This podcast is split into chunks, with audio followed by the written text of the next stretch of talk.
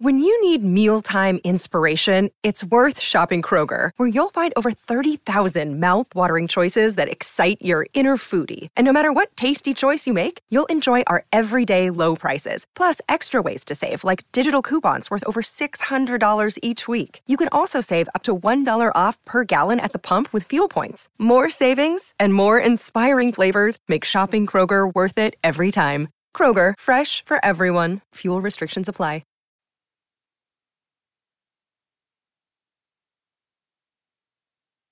Podcast is intended for mature audiences.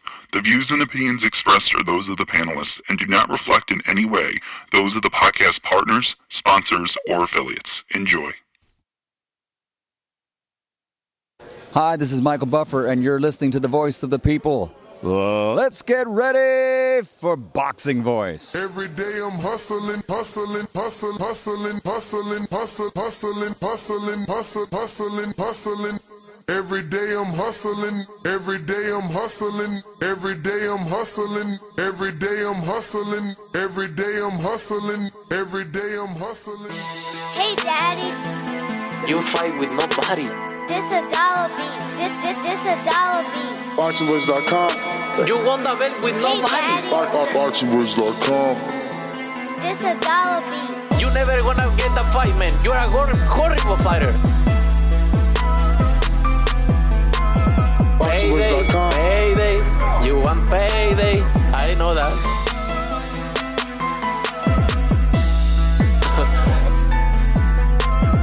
oh, look this guy.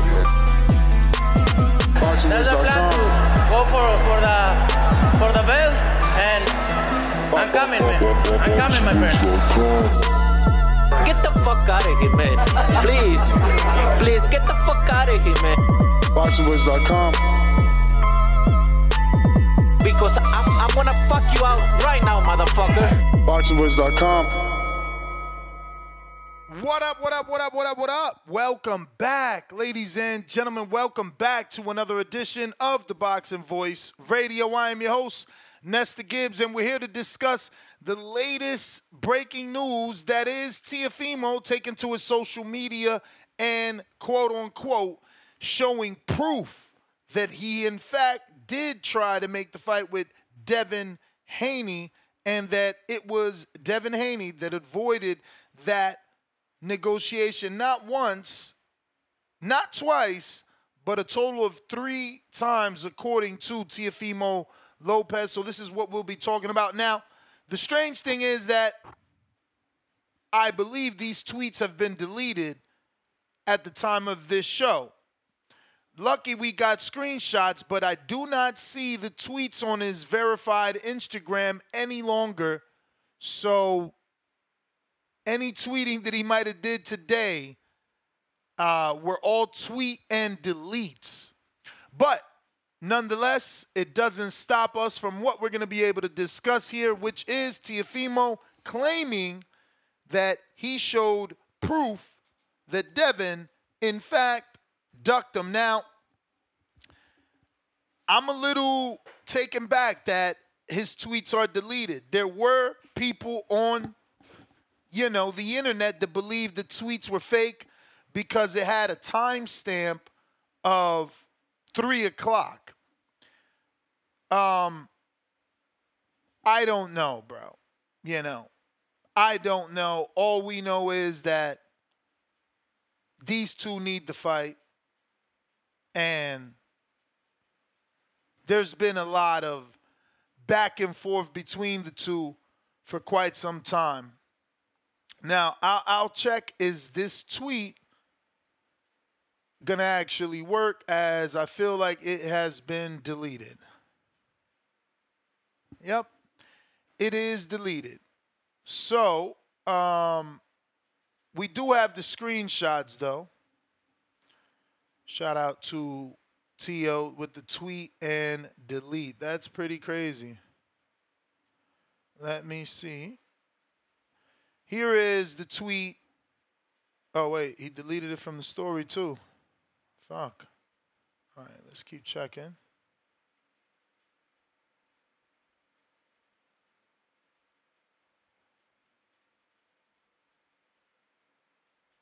Um, I think he's deleted them from uh, his Instagram as well.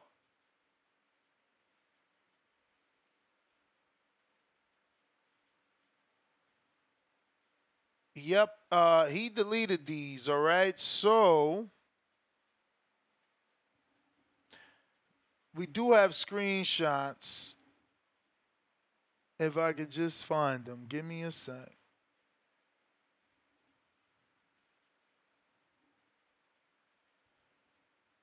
I wasn't expecting Tio to delete. He's not that type of guy to do the tweet and delete. That was uh that's new. I didn't think um, you know, we needed to have those saved. But uh it's all over the Discord too. Let me just try and uh pull these up. Here we go. So we'll open this in the browser here and uh, give you guys a better look at it. And apologies for the delay, as again, at the time of this show, uh, these tweets weren't deleted, uh, but they are now. And that's okay. Here is his email, right? So attached to this was a tweet that said, "Here's the proof that Devin Haney, you know, basically avoided the fight." So he's showing that he was emailing. Now, this is probably why he deleted it. As you can see there, it says mobile three hours ago. So some people are wondering whether or not he fabricated this or is it real just because, as you can see, it says mobile three hours ago? But it says, Teofimo Lopez, good morning, Joel. I have a business proposal I would like to talk to you about. How would you and the chairman of Madison Square Garden like to host Teofimo Lopez versus Devin Haney February 10th live at AMGM Sphere on Super Bowl weekend in fabulous Las Vegas? Joel Fisher says, Sal and I would be more than happy to talk to you with, uh, excuse me, talk with you about this. We've already started to have conversations with Top Rank with you being the first fight at the Sphere. Haney has been mentioned as a potential opponent for the fight. We also have you headlining the Garden on December 9th, Heisman night. What's the best number to reach you at the and that's the best number to reach you at and we will call you now. Sounds amazing. Here's my cell which was Tio's response. Now, this is Tio, again, claiming that once he had this in play, he then contacted Haney to no avail. Now, here's the other screenshot. Tio posted this and deleted, and he says, Three times we've tried to face Devin Haney. First time, overpriced themselves, allegedly. We don't know what first time he's talking about. When did they overprice themselves? What we do know is that when Devin was with Matchroom, Tio overpriced himself. And then we do know that Tio's father's on record saying he wants 20 million, and you got Devin's father saying, hey, don't say that. Don't say you want 20 because it's going to look bad. And he's like, no, we want 20 million, 20 million. And then he tells, you know, Bill, like, hey, you know you want money too. But Bill never agreed or said he would need 20 million to fight Teofimo Lopez. So Tio says second time they didn't show up to the meeting with Bob.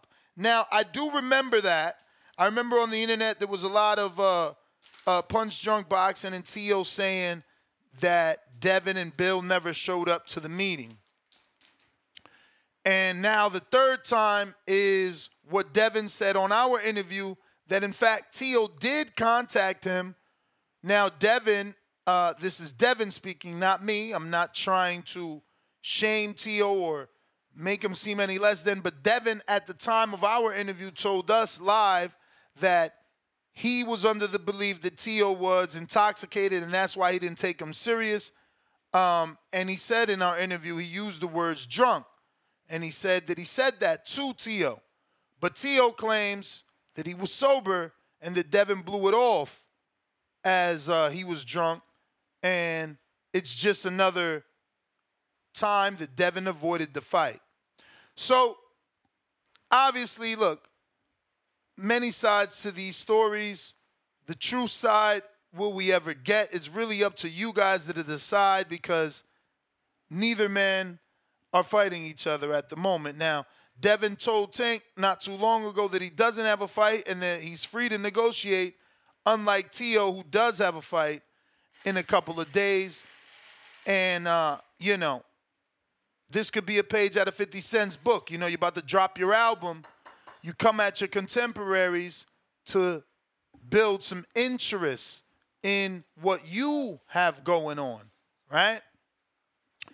But this is, again, what Teofimo is claiming. And uh, here is the final tweet. Now, remember, this tweet was attached to the original tweet that showed the email between he and uh, Jay Fisher, who is chairman of Madison Square Garden, according to T.O.'s story. Um, but here is that screenshot. And obviously it says, here's the proof that I tried once again to fight with real Devin Haney during his fallout with Regis. Enough is enough. With all you fake joining, all you fakes joining together to make false narrative. Hashtag sheep dogs. Sheep Sheepdog. Shout out to T.O. Another day is here, and you're ready for it. What to wear? Check. Breakfast, lunch, and dinner? Check. Planning for what's next and how to save for it? That's where Bank of America can help. For your financial to-dos, Bank of America has experts ready to help get you closer to your goals. Get started at one of our local financial centers or 24-7 in our mobile banking app. Find a location near you at bankofamerica.com slash talk to us. What would you like the power to do? Mobile banking requires downloading the app and is only available for select devices. Message and data rates may apply. Bank of America and a member FDIC.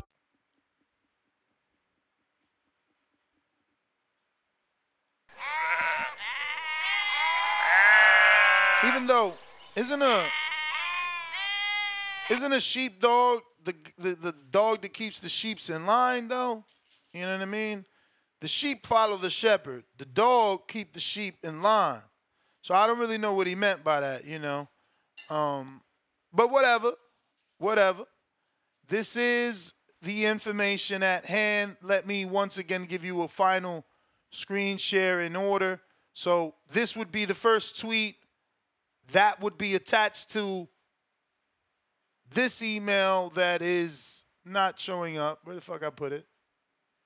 Okay, but this is this is the tweet that was deleted. As you can see, it says, hmm, something doesn't exist here. But here is the original email. So that email was attached to this tweet. They were together when T.O. originally posted. Now they have been deleted. Then the next screenshot was this. And it's his uh, image of the three times that he believes Devin avoided him.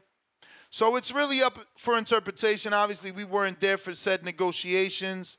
Um, he says during Regis and Devin's fall apart, I don't really know that they ever had a fall apart. Let's be real. You know, uh, Regis was concerned that maybe Devin and his father were playing games with the date, but uh, that was made, you know, abundantly clear that Regis just hadn't ever been on that level and didn't know that it wasn't the right thing to go against Tyson Fury. But once, you know, that was made public, he understood and then quickly changed his mind, even though he kept the narrative that the Haneys were some quote unquote bitches and could be running. Uh, we all know that it was him really just not understanding business and wanting to do a pay-per-view that would have went against Tyson Fury.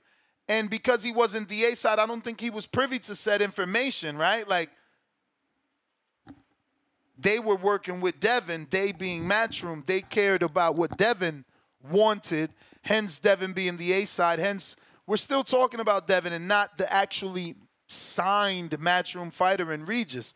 Has anyone heard from him? Has anyone heard Eddie talk about maybe a potential comeback with Regis?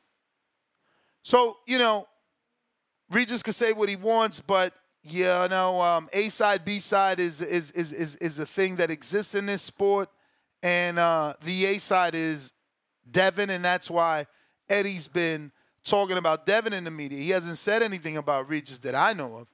I mean, about about about Devin, he certainly said it could be Sandor, it could be an even bigger fight at 47. Uh, he certainly mentioned uh, Conor Benn for Devin.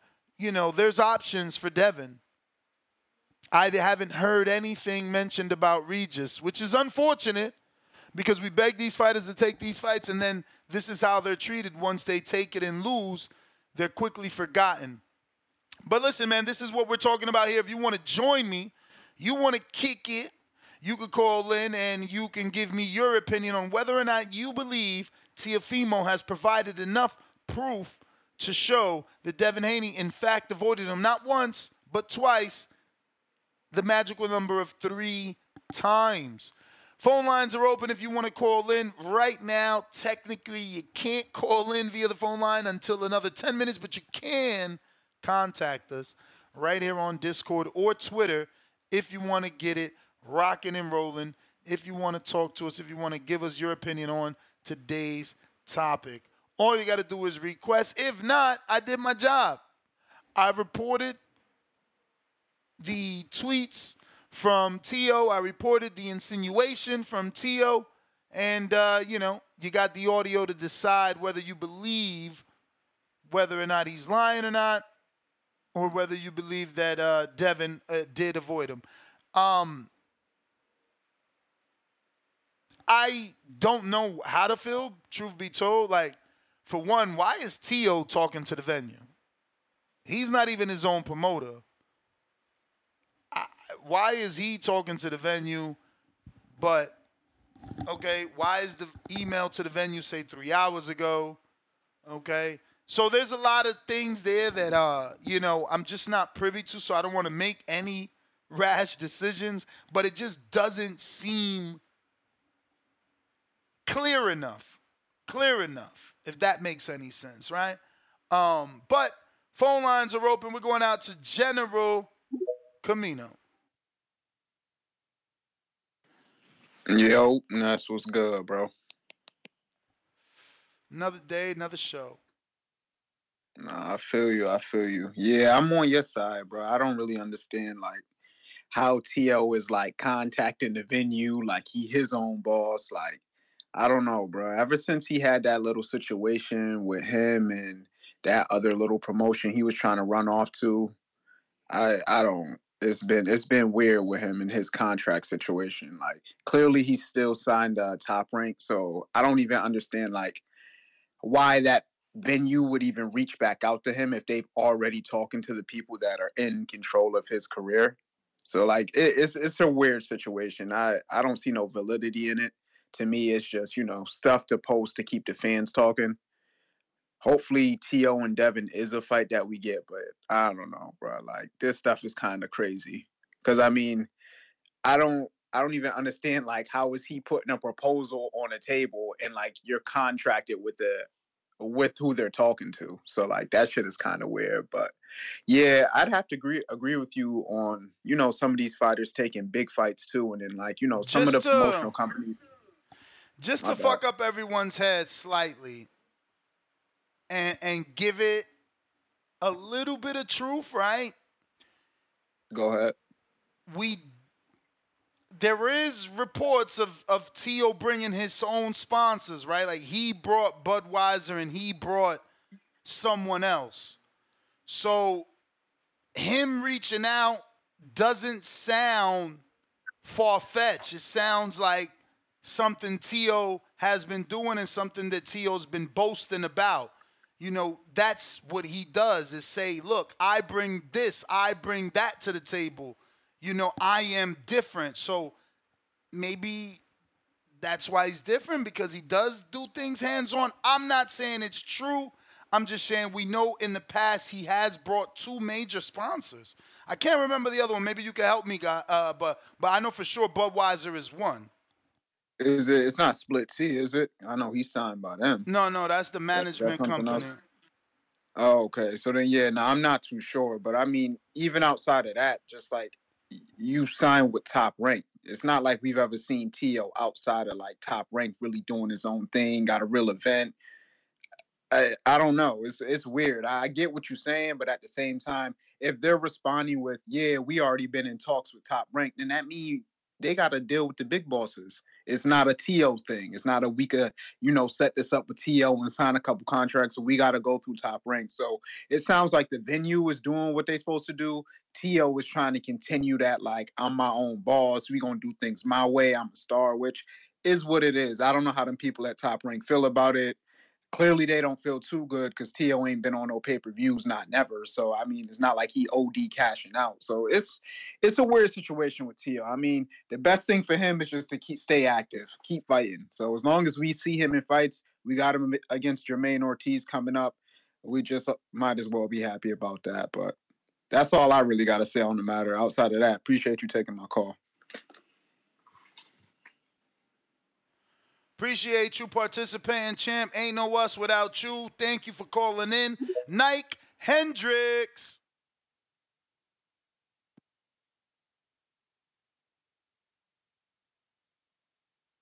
Mic check, mic check, Nike, Nike.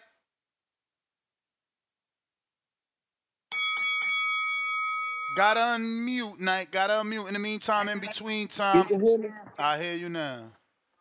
Yeah, man. Shouts out to the Boxer Voice, man. That's Danny putting in his work. I caught the show kind of late, man. I see the title though. Um, Tio say Haney avoided him three times. Three times. That's crazy. I don't know. I don't. Damn, I don't see how though. What? Is, like, where is he bringing these three times up? Like, what is the timeline on this, Nick? Like I said, I just just got to the show, you know. I mean, he's saying that the most recent one is when Devin Haney failed negotiations with Regis, which I don't really know that they were ever failed because all that there was was date hiccups or disputes, and that was really of Regis thinking that they, being they, him, and Devin, could go against Tyson. Yeah, that's why I don't see what he's talking about a failed negotiation. That's crazy because the fight's still happening. Wasn't that Regis' biggest payday of his career? Am I not mistaken? Yes, sir. Okay, so seems like that's still true. When you fight Devin, you get the biggest payday of your career. Seems like Tio priced himself out at ten million. Cause I know his words out of his mouth before was ten million. His dad twenty. Like what? So I don't, I don't understand. Like Tio, like you said, he's just building up for his fight, man. He need to focus on Ortiz. You talking about Haney, and you got Ortiz February second. The disrespect of these people, man. That's why Haney is one of the best in the face of boxing. If you ever notice, when Haney got a fight and people ask him a question about anyone else, he'll answer it, but then he'll end it with this and tell you, well, my main focus is on uh, Regis Prograis. Inshallah, I get past him, you know, and everything good. I got my eyes set on Regis Prograis. Like the fight with Kambosos or anyone else. He gonna let you know, like, my my main focus on my opponent. I mean, of course you're gonna ask him questions about whoever because you're a reporter. But damn, T.O., and I feel like he want to ask a question. I got to watch the interview. I don't know. I might be lying right now, but I feel like he want to ask the question. He might have just brung it up just to get people to talking about him. So when they look him up, they see he got a fight with Ortiz. Now there's publicity on this fight. I mean, it is what it is, man. But hey, if it ain't Haney, uh, in the unification bout, Haney Sandor in Spain. That's my call.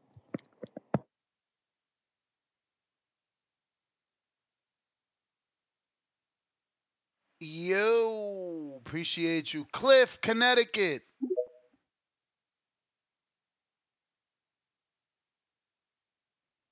Yo. You. we here, yo. That's Nestor, Nestor, Nestor. My God. See, Tio from the East Coast, right? He um he he he he from New York. So where I'm from, over here, like Puerto Ricans and blacks, we we get down. So this is where you give Tio Fimo a come on, my nigga. I mean, and we could call he could use that word, and I could call it him because over here where we from, uh, we all the same. Oh, come on, my nigga. Like, are you serious? Like, let's break it down. We got the timeline. What happened? Like, Tio, we got videos of you and your father arguing with Devin in the parking lot, you ain't want that smoke. But way back when the Kambosos fight, before the Kambosos fight, you could have fought Devin then. You didn't even have to take Kambosos. It, hold on, we got we got more recent. We got more recent talk where Devin's father and your father are still talking about the fight, and your father says this ridiculous 20 million where Devin's father just walked away. And you know what? Bill says the most outrageous stuff sometimes, but even he had to walk away like like what the hell? Like we ain't even gonna breathe breath into that because if they think we want 20 million, they ain't even gonna talk to us. Like he had to just walk away. Like I you said it, I'm gone. Come on, my nigga. And Tio, when do you call anybody out? Who is Tio on the record of ever calling out that you off the top? Who do you know? That's you. You're the hardcore, hardcore. Who? No home. Pause. Whose ass has Tio ever been on? Who does he is he chasing? But Devin, we're known for chase. Devin is known for chasing down fighters. I mean, technically, out everyone. technically, Tio has a history of of chasing Loma. Okay, boom. You got one person, and he got that fight. And you wanted to play like devil's advocate and and say, well, Tio has Budweiser and whatever, whatever. So maybe he's moving around like his own. Get the fuck out of here. With Devin is known for calling out big fight after big fight after big fight. So why would we think that Devin would deny this fight? That's all Devin wants is big fights because he feels he's better than all of you guys that's in his tier. He feels he's better than y'all. So he wants to knock each one of y'all off on his road to tank if he can't get tank first. That's Devin's dream, and he makes it fucking known and obvious. It's, and we all know that. So you know what? After after he fights Jermaine, we got you got to put the pressure on him, Nash, because you got the ability to do it. After he fights Jermaine, let's revisit this and let's see who's ducking who. Because I'm sure Devin will knock on his door. I'm pretty sure Devin and Bill gonna knock on the door like, yo, you said our name. You really want this smoke? And let's see if To even begins serious negotiations. Let alone, no, I mean, Devin ducking him. Would you even enter serious negotiations with him and stop that twenty million dollar bullshit? Like, come on. None of us don't. I mean, anybody who's been watching and you know how Teofimo moves, you know how Devin Haney moves, nobody should believe this. That drunk phone call, come on, man. I believe Devin 100% because of his track record. Walks like a duck, quacks like a duck, it's a fucking duck. And T.O. towards Devin, you're a fucking duck. If you ask me, you don't want that smoke. Maybe you could beat him. I think you'll give him a good fight, competitive fight, but you don't want the fight. Know what I'm saying? And it's evident. And Devin, he does. Devin wants to. We ain't never seen Devin's energy change towards anybody. As if you want to argue Shakur, I feel like we could bring that to trial and that could get a legitimate trial. But outside of Shakur, Devin is open for all smoke. And I believe he was open to the Shakur smoke, my personal opinion. But that is a legitimate case. That's a headline. This shit is bullshit. I don't want no fucking smoke with Devin. Devin ain't ducking him. Devin would love to fight him. I guarantee it. And we all know that. It'd be perfect. It'd be a way for him to catapult himself to number one in the 140, put more pressure on Tank. Every fucking thing Devin wants Teofimo is the road to get it. It will be the road to get there. That would be like catapulting him head and shoulders above everyone. Hands down now. I got the best resume, everything. And Tank Tank couldn't duck him no more. Well, he probably still would, but we'll know who's the real man. That's it though. Y'all know what it is. Champ, you the man. Counterpunch, Tyron, what it do? Yo, yo, yo, what's good, champ? What up with you? Blessings, blessings, man. Not much, just getting off work, just tuned in. Um, shouts out to everyone tuning in. Shouts out TBV. Hope everyone blessed. Um, Devin supposedly ducked T.O. Um, I don't necessarily Tyron, believe. do not let Yes, me sir. forget you. Uh, that is Okay. a guess. I got Alan Garcia. He's actually going to be on the TO card. And uh, do apologize. I'll come back to you. Alan, how are you, my brother? What's up, man? I'm good. I'm good. Just here at the crib. All right, all right, man. Happy to have you on the show. Obviously, uh, you're gonna be on a big card. You're on the TO versus uh, Jermaine Ortiz card. Um, talk to us about getting that phone call, man, and uh, yeah, getting this big opportunity. Uh, man, it's honestly it's pretty exciting. Um, I've known since since back in about. I know I was gonna fight on on Tio's card since back at like right after my last fight. The top rank told me, hey, you know, they gave me they gave me uh two fight dates. They said we got this one, this one, and um, I'm like, all right, cool, let's roll, you know. And so um, I was just I went home for a little bit, but I was just I was so excited to come back into camp, knowing that I already had a fight date set. You know what I mean? That I already had you know something guaranteed. So so uh, you know I just stayed working while I was home. Came back, did an eight week camp, and you know now we're here. And so you know we're a couple weeks away. I'm in I'm in dope shape. I feel great. I feel ready. I'm I'm peaking already. I'm just excited, man. For sure, man. Um, obviously, you know you're you're signed with Top Rank, correct? When did that take place, and how long have you been with them?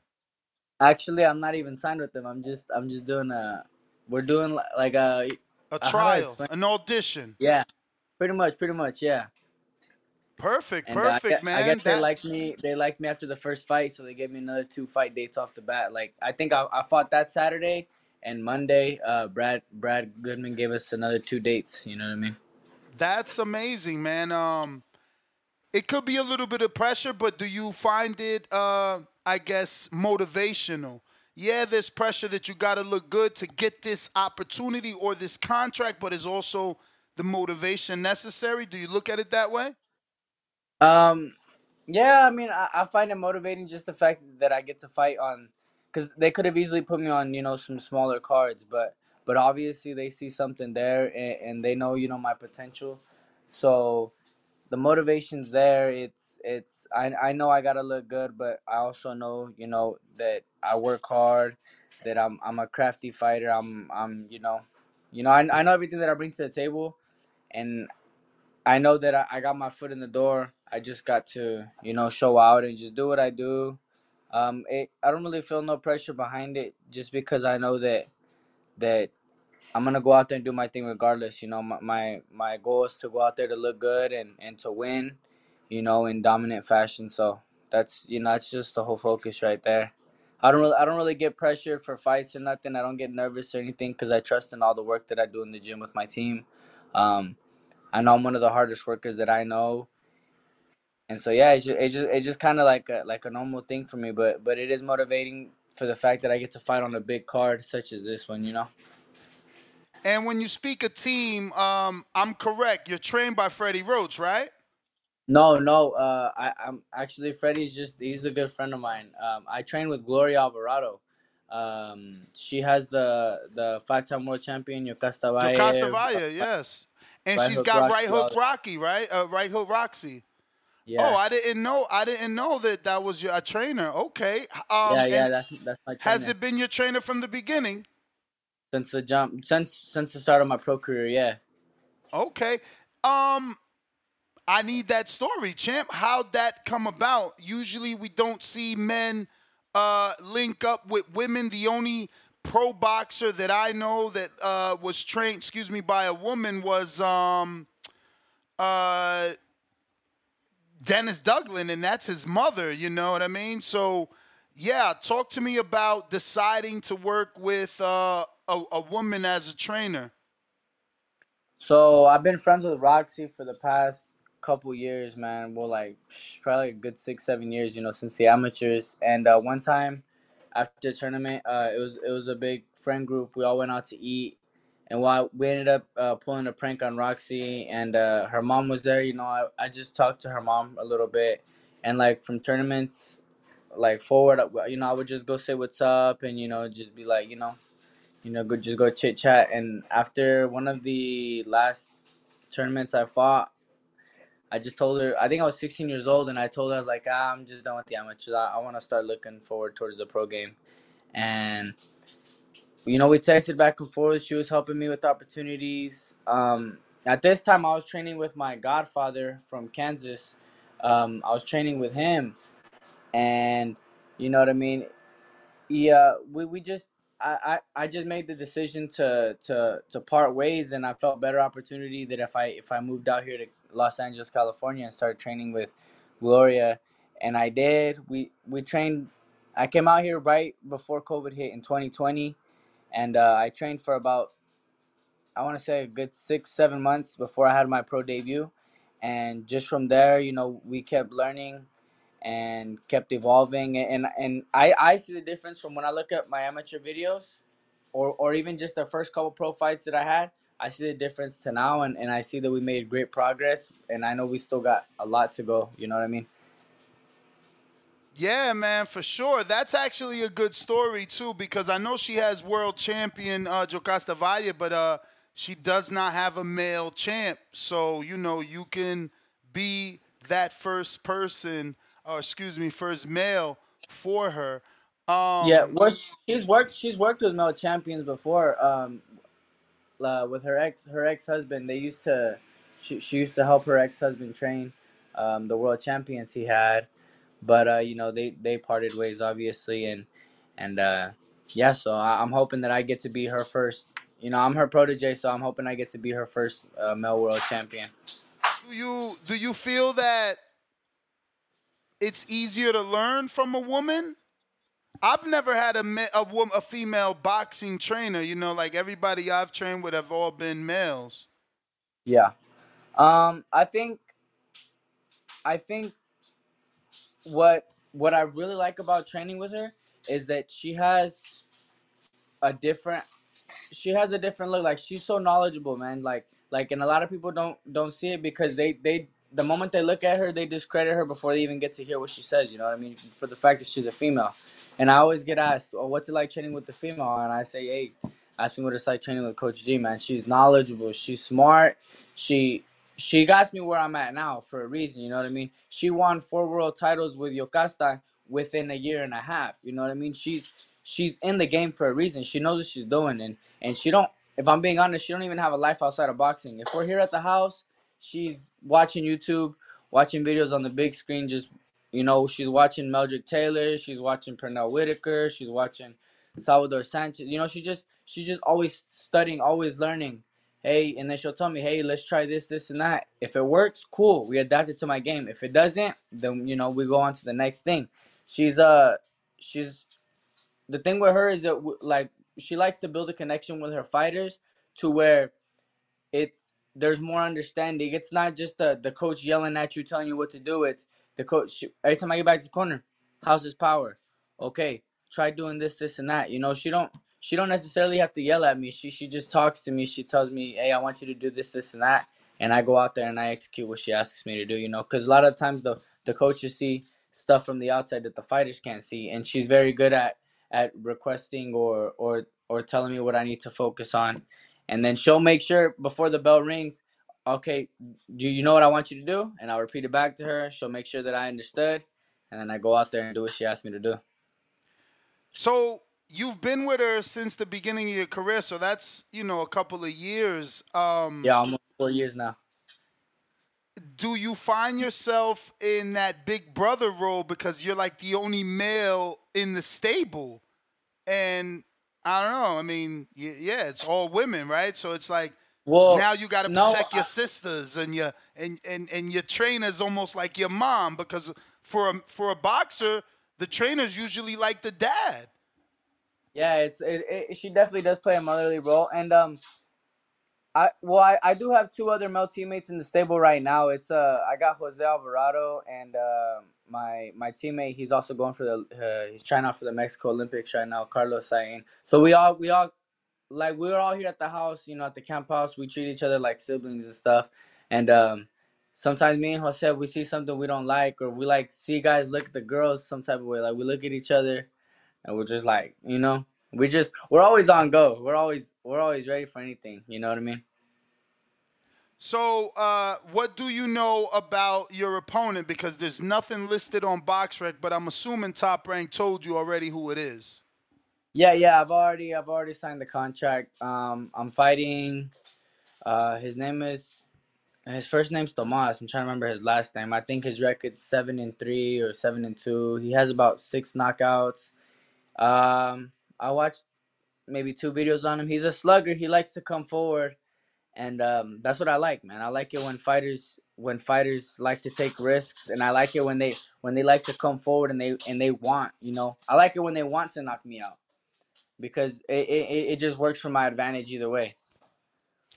So, um, where'd you get the name Kid Kansas from? I mean, obviously you're being from Kansas. Was it okay? But who It was from my who coach, told you to go? Okay, your coach. Cause, cause every, when I got here to LA, I was I had just turned 17, and everyone was always calling me kid, and she would call me kid, and I would try to like, ah, don't call me that. Like I'm a, I was like I'm a But grown she would man. call like, you kid in English or kid in Spanish. No, she would call me kid in English. She'd be like, Okay. hey, listen, kid, do this. And I'd be like, oh, quit calling me kid, quit calling me kid. And one day we were just joking around in the gym and she was like, she was like, yeah, kid Kansas, kid Kansas. And I'm like, that kind of sounds nice. You know what I mean? And I've always been re- about representing where I'm from. And so I'm like, you know what? It, we should come up with the name. And I'm like, I said, I'll stick with that. I like it. And, and now more most people I meet, they don't even like most people from the gym here in Wildcard, they don't even know me by my real name. They just know me by Kid Kansas. You know what I mean? So technically, this is your third fight on a top rank card. Uh, second fight, second fight. Second fight, but you've also done Team Combat League, hmm and have you also fought on Marv Nation? Yeah, I fought on Marv Nation uh back about two years ago. Okay, okay. And uh, man, that's that's actually pretty good. You've been able to bounce around. Um, but it looks like you found some stability with, with top rank, man. Shout out to you. Brad uh, Goodman is a good guy. Um, Yeah. What would you say your style is like? Like, if, you know, if you needed to describe it to my audience, what's this the easiest way? I'd say um after watching my videos, um I always hear them say that I come out very fast paced and that I you know that I'm I'm a quick uh quick fighter. Um I think I think I'm a boxer, but when it comes time when it comes like when they started pl- trying to apply that pressure, I apply it right back and I turn into a boxer puncher. And uh, you know, so I, I just consider myself a slick boxer puncher for the most part. Um, how was that experience? You fought on the Bud undercard, right? With uh, what's his kid's name? Avanesyan in Nebraska. Yeah, yeah, yeah. Yeah, How was, I that was there. experience? And uh, did you get to meet Terrence? And uh, did he give you any words of wisdom if you did meet him? No, I, I, didn't meet him. I kind of just, I kind of just stayed, you know, just stayed in my own, uh, my own little bubble the whole time I was there. You know what I mean? I got to talk to Adrian Broner for a little bit, but that's I had met him prior before. Uh, it was cool. the The show was ran, you know, very proper. It was it was uh as professional as it can get. The crowd there was crazy. It was uh I gained a lot of new fans, you know, just just fighting there in general, and and I was able to go and take a, a lot of pictures, and and I I got a lot of love uh being you know uh being in there, and it was it was cool. It was a cool experience, and I I thought I was gonna go out there and get you know get shy or something from all the the crowd, but it just made me more pumped up, and it and it made me more excited to go out there. That's good, man, because not everybody reacts that way. You know, uh, some of the best fighters, they get anxiety from big crowds. You know, the fact that it's fuel for your fire, you know, could be that, you know, that mitigating factor that gets you those wins in every fight because, uh, you know, butterflies is normal. I, I've been interviewing people in boxing for almost 13 years, and uh, that's a common thing. The, the toughest fighter says he still has butterflies Normally, they say Yeah. that. Um, Yeah. But I do see that you fluctuate, and I get it. You know, you're only 11 and no, There's no need to make 135 or 140, but I do want you to tell my audience where you want that first world title. Is it 135 or is it 140? It's 135. The only reason I fought at they they called the junior uh junior um or no the, it was super lightweight the last time was because the my opponent wanted to do it at 138 and I'm like whatever cool like you know the first opponent they sent me I said let's do it. Boom he he said no the next guy okay okay. And so we ended up locking in that opponent and they're like 137 I'm like yeah that's cool that's fine I'll make the weight and then he requested that extra pound and I said all right. He ended up coming in at 137 anyways so you know what I mean?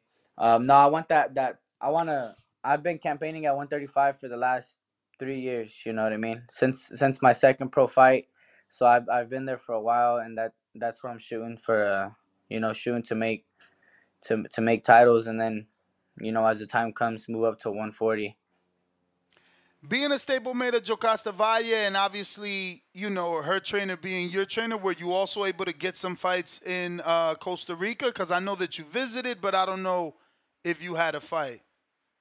Yeah, man. I, uh, that's actually where I had one of my uh, one of my breakthrough fights was I fought in Costa Rica on Yokasta. So Yokasta has a has a promotion. That's that's my charger. Uh, Yokasta has a promotion now, and she um she had some fights in Costa Rica, and I fought out there. I think I think it was July, and well, July I fought 11th? out there. Yeah, I fought out there, and I got a knockout against the the guy who is ranked number one from Guatemala, and I knocked him out in the second round. Well, after that fight, you know, um, we got the opportunity with Top Rank, and so after we got the opportunity with Top Rank, we just kind of started, you know, going forward, and it was cool. that the people out there, man, they're I like going to Costa Rica because they show a lot of love. They're very respectful. You know what I mean? It's it's uh they welcome you with open arms. Nah, that's uh. It sounds like you had an an amazing story, you know, uh, because I'm assuming you're Mexican descent, right? Yeah, yeah, yeah. My my mom's from uh, Hermosillo, Sonora, and uh, my dad's from Kansas.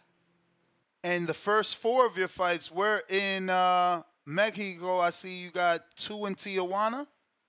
Yeah, Three, uh, I three did- actually. I did three in Tijuana. I did the first two in Tijuana, then Guadalajara, and then back to Tijuana. Nice, man. Nice. So, who are some of the fighters you looked up to? Uh, Teofimo, actually, man, I've, I've been watching Really? Teofimo for a long time. Yeah, yeah. And uh, a lot of people don't know this, but when my little brother passed away about two years ago, Teofimo donated um a good chunk of money to the GoFundMe. You know what I mean? And so, uh, my family and all and I always looked at that, and you know, we always appreciated that because it did it helped out. And uh, you know what I mean? It's it's now I get to fight on the undercard of the guy who helped us out. You know, and so so it feels good and. And you know, Teofimo's one of my, one of the fighters I like watching. Um, you know, I like watching Tank Davis. I like watching uh, Josh Kelly, uh, Crawford. You know, all these guys with, with different styles. Wow, that's actually amazing, man. T.O. gets a bad rap. That's a that's a great story. So he just did it out of the blue and you got the notification or you guys already had a relationship?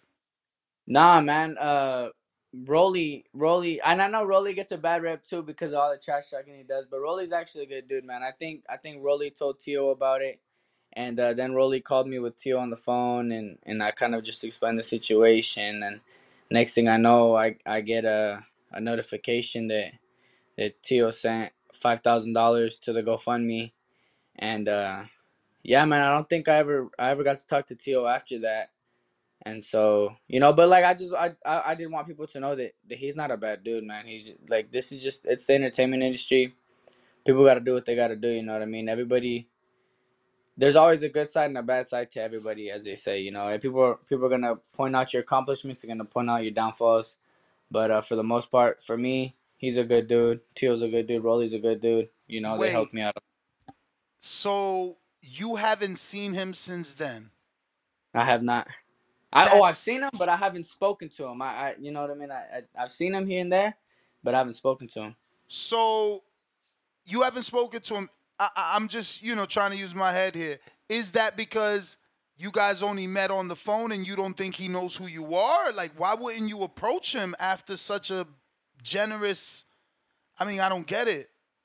Cause it's hard, man. I, I I was going to approach him last week, uh, when I seen him at the Vergil Ortiz fight, but he had this whole crowd around him. You know what I mean? And I'm just like, he probably got enough on his plate right now. And and when the time's right, you know, I'm, I'm gonna go up to him and you know tell him how much I appreciate him, cause, cause like I said, you know, like after that, after that whole situation, he ended up fighting his first fight at 140. Uh, me and my dad actually went out there to go watch it in Vegas and uh, now you know my my family's coming to watch this fight um you know and they're excited to to watch Tio fight and so you know but it, it's just every time i see him he's always it's always at a boxing event he's got this huge crowd around him and you got everybody trying to take pictures with them and you know what i mean it's and, and i understand that it, it it gets a lot sometimes Nah, I certainly, uh, I certainly get that. But that was an amazing uh, story and a, and, a, and, a, and, a, and, a, and a beautiful gesture by Tio. Um, I hate to pick the scab, but I feel like I have to ask, what happened to your brother? Uh, so it was it was uh, April twenty eighth of twenty twenty one. Uh, my brother had just got out of uh, track practice, and well, he was with some friends, and uh, one of his friends had a gun. And at this time, my brother's fourteen years old. You know what I mean? They, they were messing with the gun. We don't know exactly what happened. Uh, we heard so many different stories, but the gun went off, and it struck my brother, uh, right here, and then uh, came out through the back and um, you know he he um, they said he passed away before I got there. I was at the gym when I got the call, and well, I got I got to the hospital about thirty minutes later. Um, they I, got- I don't know if they brought my brother back or what, but he was he was back for a good six days, and then in the in the hospital, yeah, he ended up passing away. And it was just it, it was just it was just crazy man. It was just so much that was going on and then so much that happened after that. And um i was having dreams. My little brother was telling me that i needed to get back in the gym because i was getting fat. And next thing you know i'm back in the gym and now every time i fight i you know i try my best to represent my brother. But overall yeah bro he got shot in the neck and um he ended up passing away uh, due to the injuries. Uh, I'm not that guy. You know, I'm not the guy that looks to point the finger at someone or get a conviction, but obviously the way you're saying the story sounds like there was more than one person there. Was someone arrested? Yeah, the the kid the kid who uh who shot him was arrested, but um the you know the cop said that it that it was accidental and everything, and um I ended up seeing that kid actually a couple weeks ago, right before I came back to camp. How was that? Uh man, I um you know what I'm I I went through a lot after that, and so I'm at I, I was at this point I'm at this point in my life where where I'm learning um I wouldn't say I'm a religious person, but I'm very, you know, I'm I'm trying to fix myself right with God and I told myself to, you know, to be forgiven, you must forgive. And the first thing when I seen that kid, he seen me in the gas station and he looked down and and I could see him looking over and I could see he was scared. Well, I went up to him, I stuck my hand out and then I gave him a hug, you know, he started crying and I just started telling him everything was okay. He started just screaming that he never meant to hurt nobody. And, you know, I was just telling him, hey, it's okay. That, you know, I'm not mad at you. Only you know what happened and only he knows what happened and only God knows what happened. And at the end of the day, you know that that life goes on. There's nothing we can change. And I told him, you know, if you ever want to go out there, um, you just let me know. If you ever need anything, let me know. And I just told him to wipe his tears before he walked outside, you know, before he walked back outside the gas station. And um, from there, he just he just kind of went on about his business. But yeah, I spent like a good five minutes, ten minutes in the gas station with him, and I just it felt good. It, it felt good for me to to be able to you know see him talk to him and and to let him know that I'm not mad at him because I know I know that kid had to be walking around with you know looking over his shoulder all the time everywhere he was going. Um, hey, wait, okay, sorry, and uh, Nah, no worries. I got two. yeah, it's because they're fixing the roof right now, so it's going crazy. It's okay, boy. But yeah, man. So I, I was able to see the kid and I talked to him for a little bit, and you know I I hope that that he was able to you know feel better after that at least because because he was he was friends with my brother. You know what I mean? He he knew my brother very well. I was one of my brother's uh, good friends, and so you know I, I know that that kid was probably going through it a lot, and and I did that not for myself but for him. You know what I mean? I know he probably needed it, and I know it, it could have helped him. It might have not helped him. Who knows? But but you know at least I could say I tried. Uh, when would you say you started picking up picking up your faith uh, or your religion? Apollo, Apollo, stop it. It's okay. Come here. What, can you say that again? When do you think you started picking up your faith or your religion? Um, well, I'd always been involved in church uh, since I was a kid. Um, I got I got baptized about 11 years old, and then I got I got rebaptized. Uh, it's okay, boy. I got rebaptized a couple months before my brother passed away, and um, you know, and I was never the one to question God why or ask Him why. Um, you know, I just I just learned to understand that that we all have limited time on this earth, and so you know to cherish the memories and moments that we have, and you know I just I try to we're not perfect, but I try to continue doing better for myself and better for those around me, and if and if you know if, if I could ever spread knowledge on what I know so far, then I try to. You know what I mean? Nah, for sure, man. Wow, what an interesting story. I never knew all this was gonna uh, unfold when I reached out to interview you, man. Um, but Yeah. I'm glad that I did, and I'm glad we were able to put that out there, and uh, hopefully, you know, your story touches a few people. Um, man, so you have a lot of reasons to fight. I do, man, and I I keep going. You know, some days I wake up and it's hard. It's it's hard losing somebody. So like I, I'm not supposed to outlive my younger brother. You know what I mean? And my my parents ain't supposed to be burying one of their kids. But like I said, I learned to look at life in so many different perspectives that there's things I don't even get mad at no more. I, I told my coach, if something happens, if it's not gonna affect you in six months, leave it. If it's not gonna affect you in a month, who cares? You get 15 minutes to be mad, and then you get 23 hours and 45 minutes to get over it. You know what I mean? It's uh, everybody's too busy holding grudges and being mad. And it's okay. Come here. Everybody's too busy holding grudges and being mad, and and then at the end of the day, you lose somebody you were beefing with, and you know what I mean. That then you got so much pain in your heart. It's it's I don't know, man. I just I just learned to look at life a little different and appreciate the things that I do have and the things that I'm able to do and the people that I have and you know all that stuff. For sure, man. Um, are, are your mom and your dad are are they both cool with you boxing? Yeah, man, they love it, and I and I'll I'll always appreciate my parents because they supported me moving out here when I was only 17 years old. You know what I mean? They, I mean, of course they were they were iffy about me leaving home and going, especially coming to LA.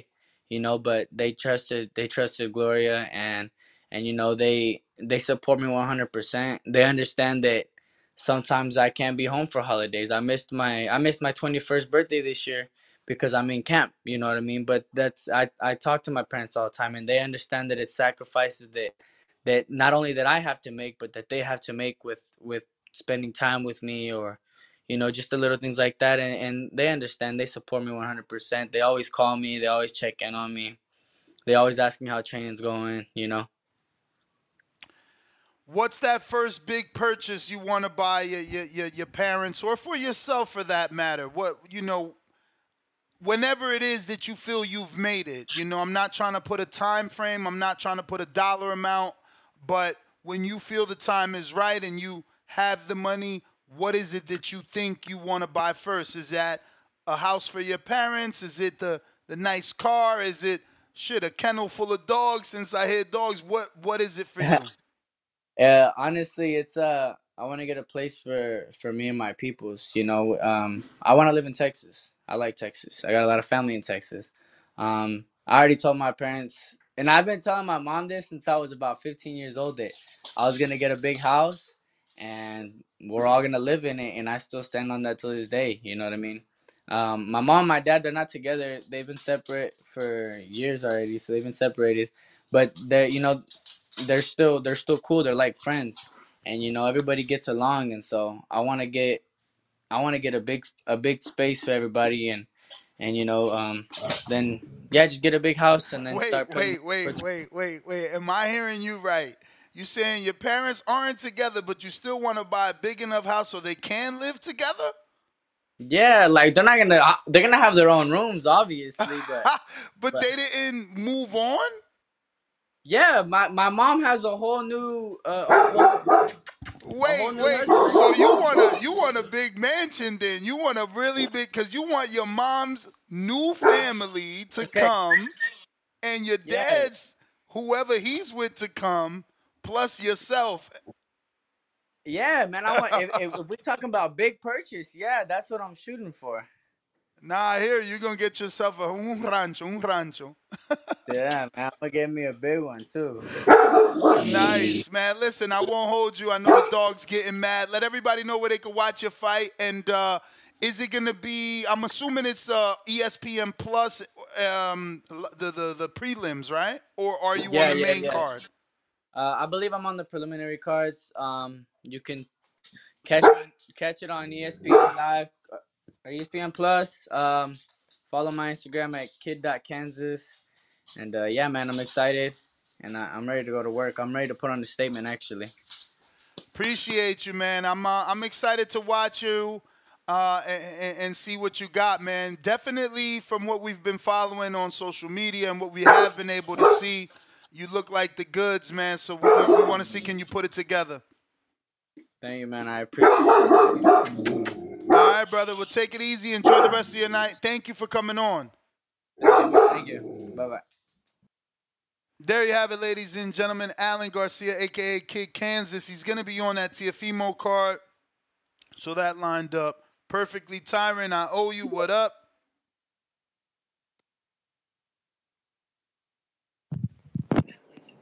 Yo, yo, Ness. Loud and clear.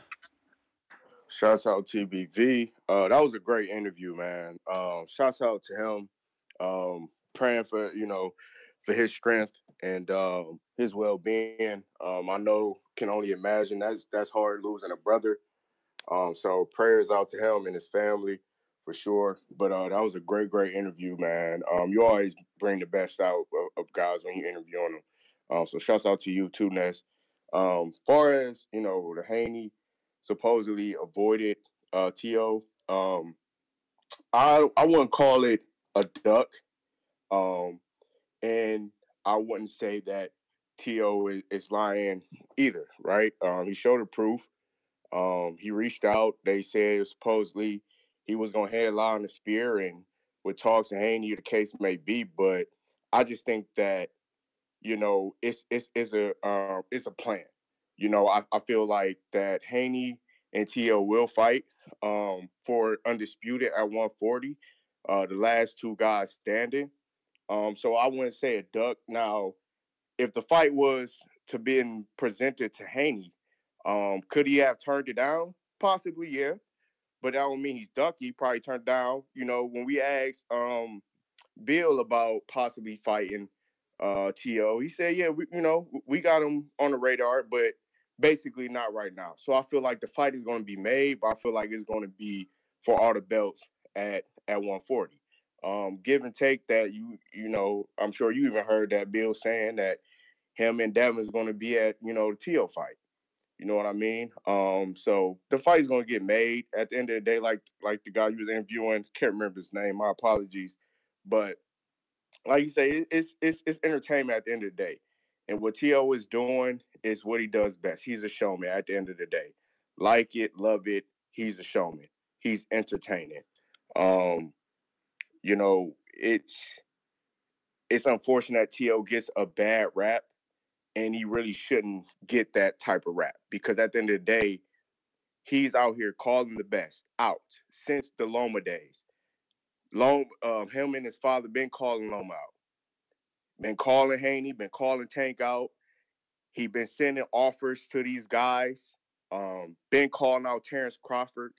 I don't care if you want to call him delusional, crazy, if you want to hold the Kambosos loss against him, which a lot of people are still doing to it to this day, which is crazy to me. Um, to me, I look at Tio as um, kind of modern day Rocky to a certain extent, and I'll tell you why. We love these type of movies, and these we love these underdogs comeback stories. It's unfortunate in the sport of boxing that a guy can take an L and we we we just hold it against him his entire career. We're still in the Floyd Mayweather era. No one can be like Floyd Mayweather. He done what he done because that's that's just him. We the problem in in boxing is everybody wants to be Floyd. Everybody wants to have that O and hang it over everyone else. Oh, you lost. Oh, I'm undefeated. That make me a, a better fighter than you. No, no, it doesn't. Every fight have different circumstances. When Tio was winning there with Kambosos, it was different circumstances. The fight kept being repo- uh, postponed. He had a medical, you know, injury issue. But instead of us looking at the fact that how yeah he got knocked down and yeah he lost, but that was arguably a fight of the year. How much grit, heart, courage he showed in that fight. You know, we we hold these these these fighters um accountable for for losses, but we don't we don't praise them for going through the fire, going through that battle. You know, um, I'm I'm not a fighter. I, you know, I spar a few times, but I'm not a fighter. So I don't know what a fighter goes through. A lot of people on here calling and and, and bashing these fighters don't know what it's like to, to to be a fighter. So at the end of the day, you have to respect these guys for going out risking their lives um, for our entertainment. You know what I mean? So, you know, at the end of the day, it's sad that T.O. gets the rap because he's doing what everyone else has done prior to him and is going to do after him.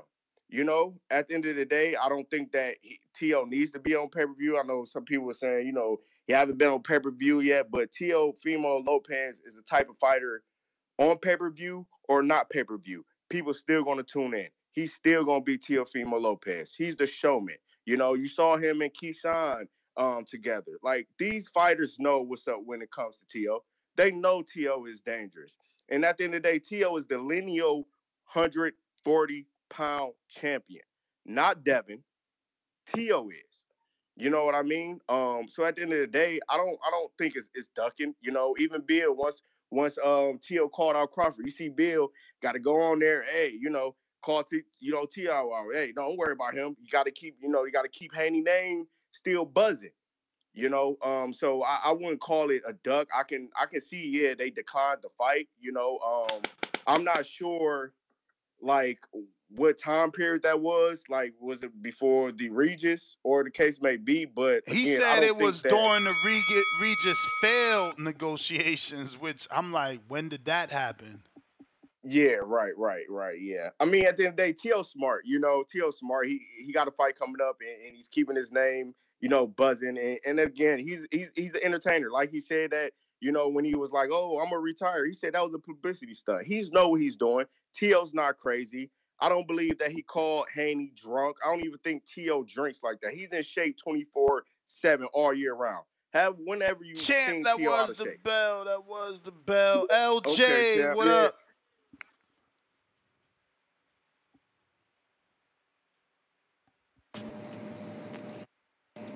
LJ. Yo, can you hear me? Yes, sir.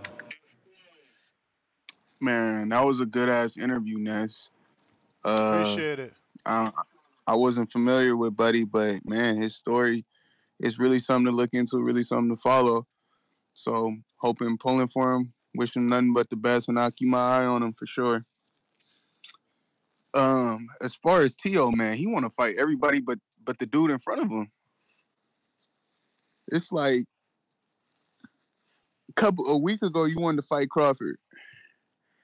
Now it's Devin Dutchy. Dude, you got you got a fight though, right?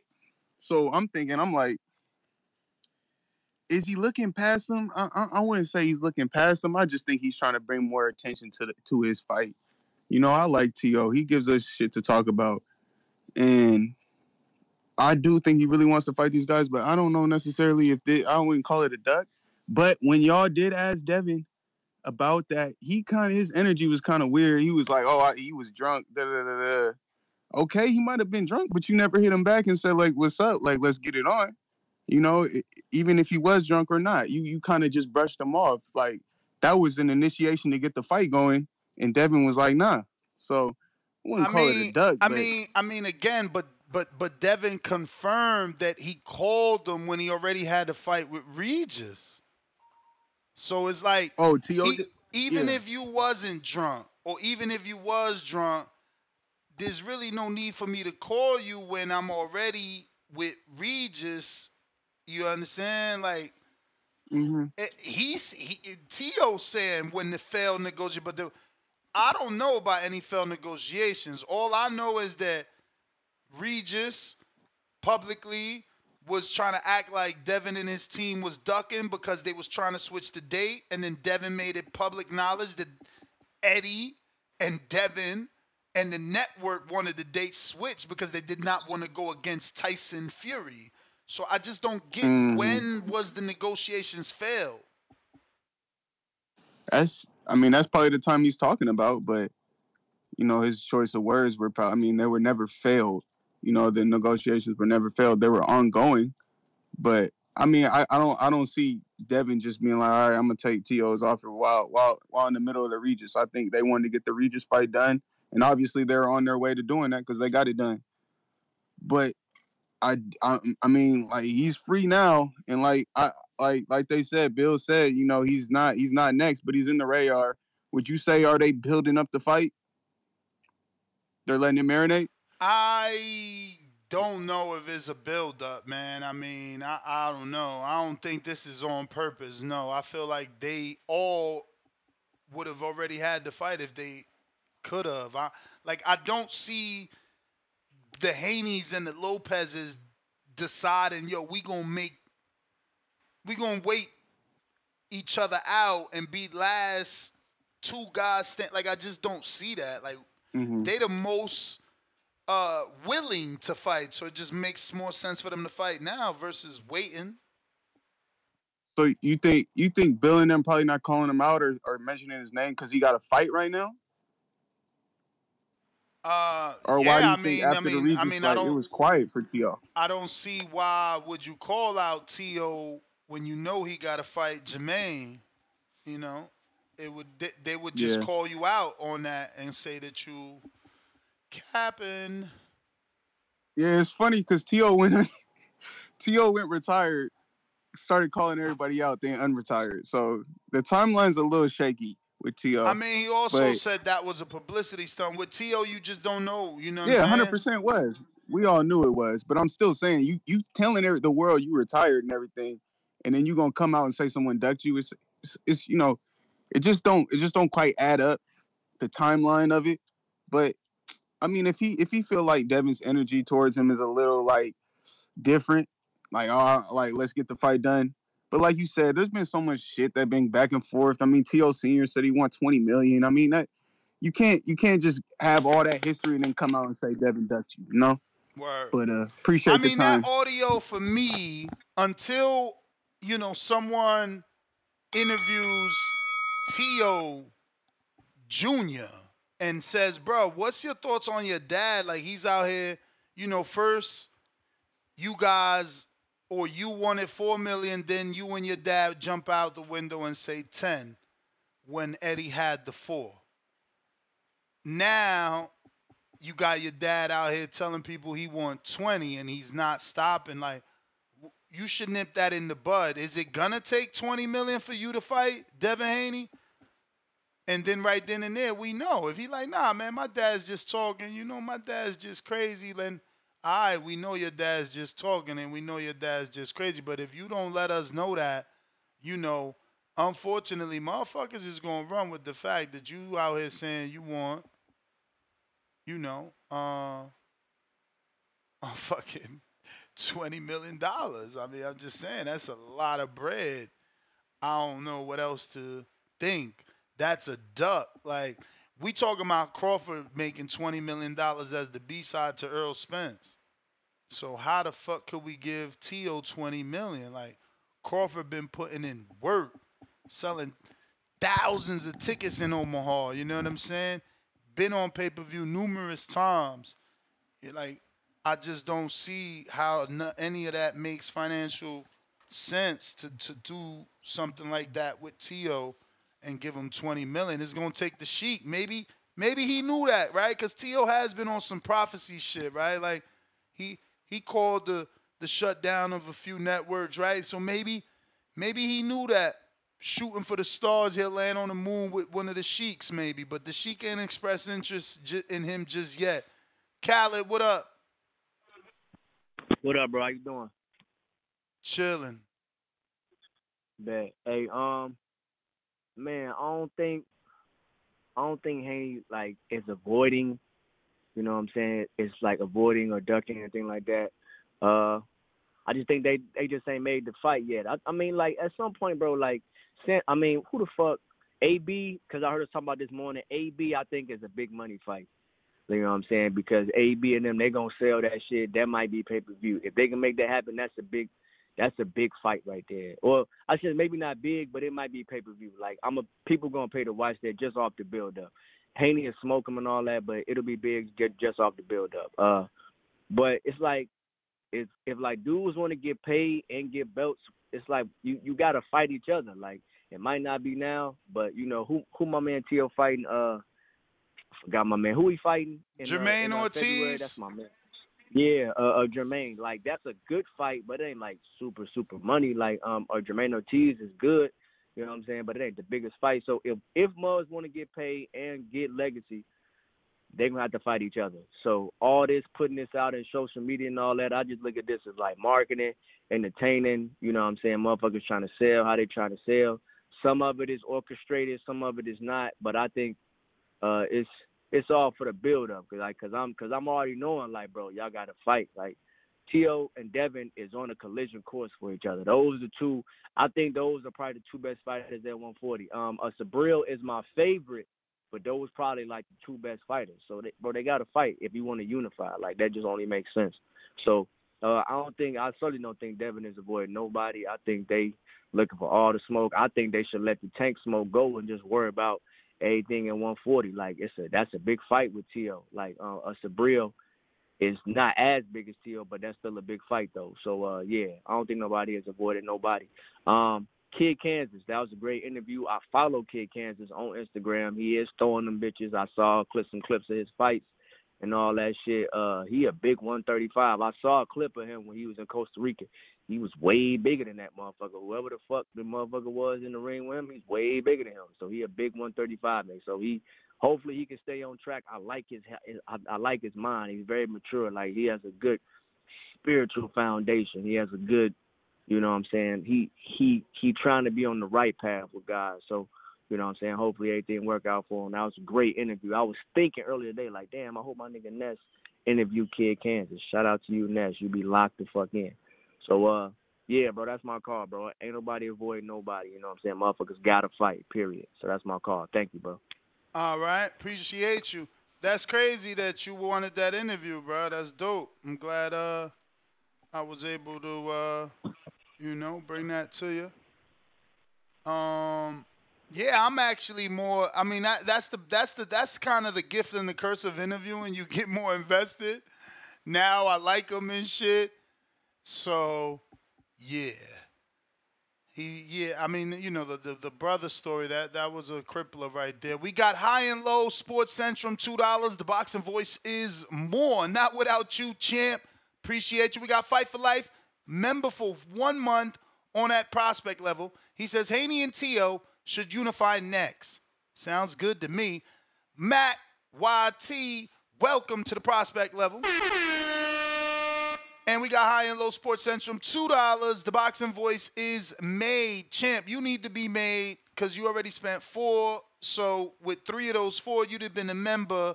And, and we need you to get be member, man. Come on, come on over and join the gang gang. We got Leo in H Town, five dollars.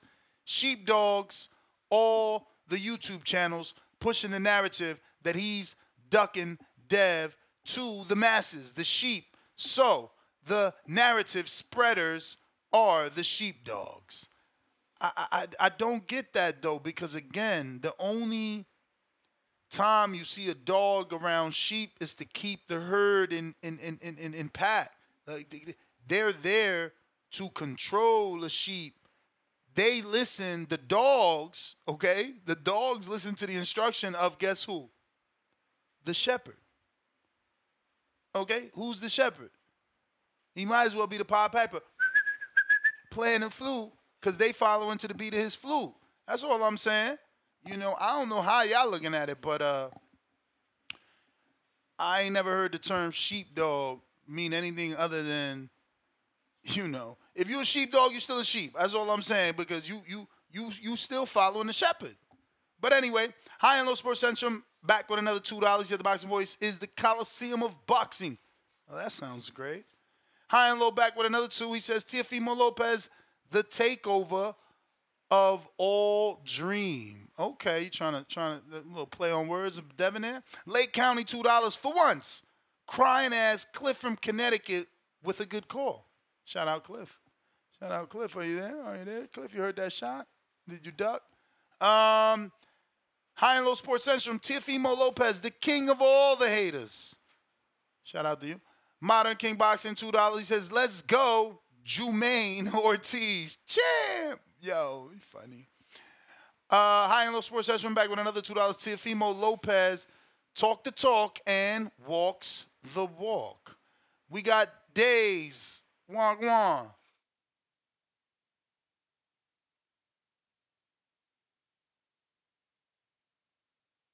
Yeah. You. Nestor Ross Clark Gibbs. Wagwan, brethren. I hear you, champ. What up with you? Everything spicy, everything, everything good. You know it. All right, big up on yourself here. Yeah. Yo, ain't that ain't that what's my man name? Um Buju Banton the son. He the one that everything spicy, everything good. that's Yeah, man. You don't know. Yes, sir. yo, that's funny. I, yo, I fuck with Jamaican music. I love that shit. Sir, let's get it. Hey man, yo, Ness, I think um, you know, I don't know if Teofimo Lopez is trolling, or I don't know if he's just like on some type of substance, whether it's like alcohol, or, you know, cocaine or some shit. Or I don't know if Tio just has like a uh like a mental illness and this is his like this is just like a normal thing he does. Or he could just be playing a character to just keep his name buzzing, you know, and that's what I think he's doing because like like his words and his actions it's not matching up, bruh. You know what I'm saying? Like, like we've seen Haney and Tio meet up at an actual fight, face to face, and the niggas said they want to fight each other. You know what I'm saying? Face to face, Ness. You know what I'm saying? At a boxing match that they that neither one of them was fighting at. Like they, you know, they've been planning this fight. Um, and then we turn around and see him take a fight with with George Kambosos instead of Haney. Then he lost. You know what I'm saying? And then you fight Sandor Martin. Then you ask yourself, we still got it right. And then you have your redemption fight against Josh Taylor where you looked incredible, right? Bill Haney was at the fight, trying to make the fight happen with you and Haney. That, that was the whole point of Bill going to the fight. You think he just went to the fight see T.O.? Nah, you trying to get the fight done. And what did T.O. say next after the fight? Oh, I'm retired. They asked him about Haney in the ring. Yo, yo, you want to fight T.O.? We gonna get the Haney fight? Oh, I don't really, I don't really want to speak on that. I'm retired. So I don't know, man. I just don't get this guy, man. Like, I think it's a known fact I mean, that he told really you ducking. he told you that was a publicity stunt. He was trying to get Nah, some interest, cap. build his That's cap. name up. Publicity stunt. I don't believe that's cap, bro. I'm so, I just don't believe that, bro. That's cap. I think, I think that was just his way of. I think that's ducking, bro. That retirement shit he did, that's ducking, bro. You don't, you know, you just basically saying you don't, you know, you don't want to smoke with with Devin Haney. So my whole thing is this, man. When he fights Jamaine Ortiz, and hopefully he wins the fight, and I believe Teal will win the fight in tremendous fashion. When Devin Haney and Bill Haney pull up to the fight, I want Lord Devin Haney to get in the ring with Teal face to face and say, "Look, nigga, if you don't fight me next, you a bitch, and I'm gonna slap the shit out you, nigga. Next time I see you, straight up, Ness. We need this fight, Ness. We need Haney versus Teal 2024. We don't, we, we don't, know we don't need them to. We don't need them to take it to the streets. My man said, "I'm gonna slap shit out you." I don't want no more Nah, big just- baby I'm playing. situations, man. No more bells, man. No more bells, man. But listen, shout out to you. Appreciate the call. We got Super Mix. Yo, yo. What up? it's fairly simple, Ness. I think a lot of people are uh, overthinking it, man.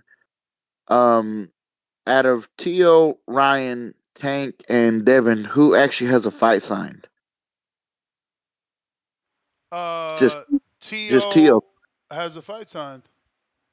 Yet everybody is talking about the other three. You know why? Because nobody gives a shit, and Tio needs some attention, bro.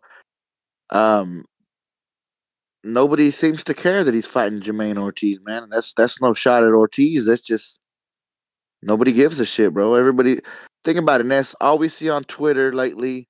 Uh, you know, me and you are heavily, obviously, anybody that's calling into the show regularly is heavily on boxing YouTube, boxing Twitter, whatever, all the articles. You don't really hear about Teofimo Lopez. Um, I think part of this, you know, all the quote unquote publicity stunts and all that has just taken their toll on the fans, and they're just kind of, they just kind of don't care, you know, and and that's all this is. Is he's uh, being the forgotten king. Uh, you know what I mean? That's that's what it comes down to. Um, the I don't even think I I watched part of the interview, um, so I could be wrong, but I don't even think the uh, Turkey Al Sheik even mentioned Tio's name uh, when they brought up the names of fighters he would want to see. You know, they mentioned Stevenson and they mentioned Tank, and he of course mentioned Haney, but there was no mention of Tio. You've never heard Ryan talk about Tio. It's just like he's just kind of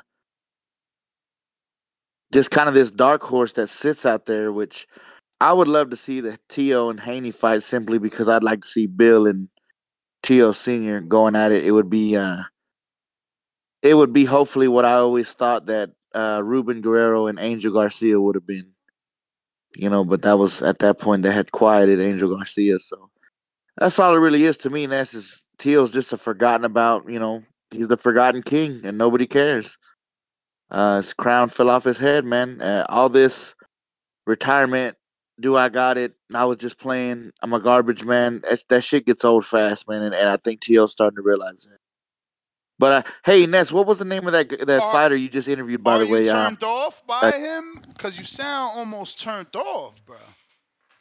I kind of am, bro. It's just too much. It's just, you know, oh, I'm a garbage man. Oh, my mental health, and he went through some serious stuff, bro. Don't get me wrong, but eh, I'm retired. I'm not retired.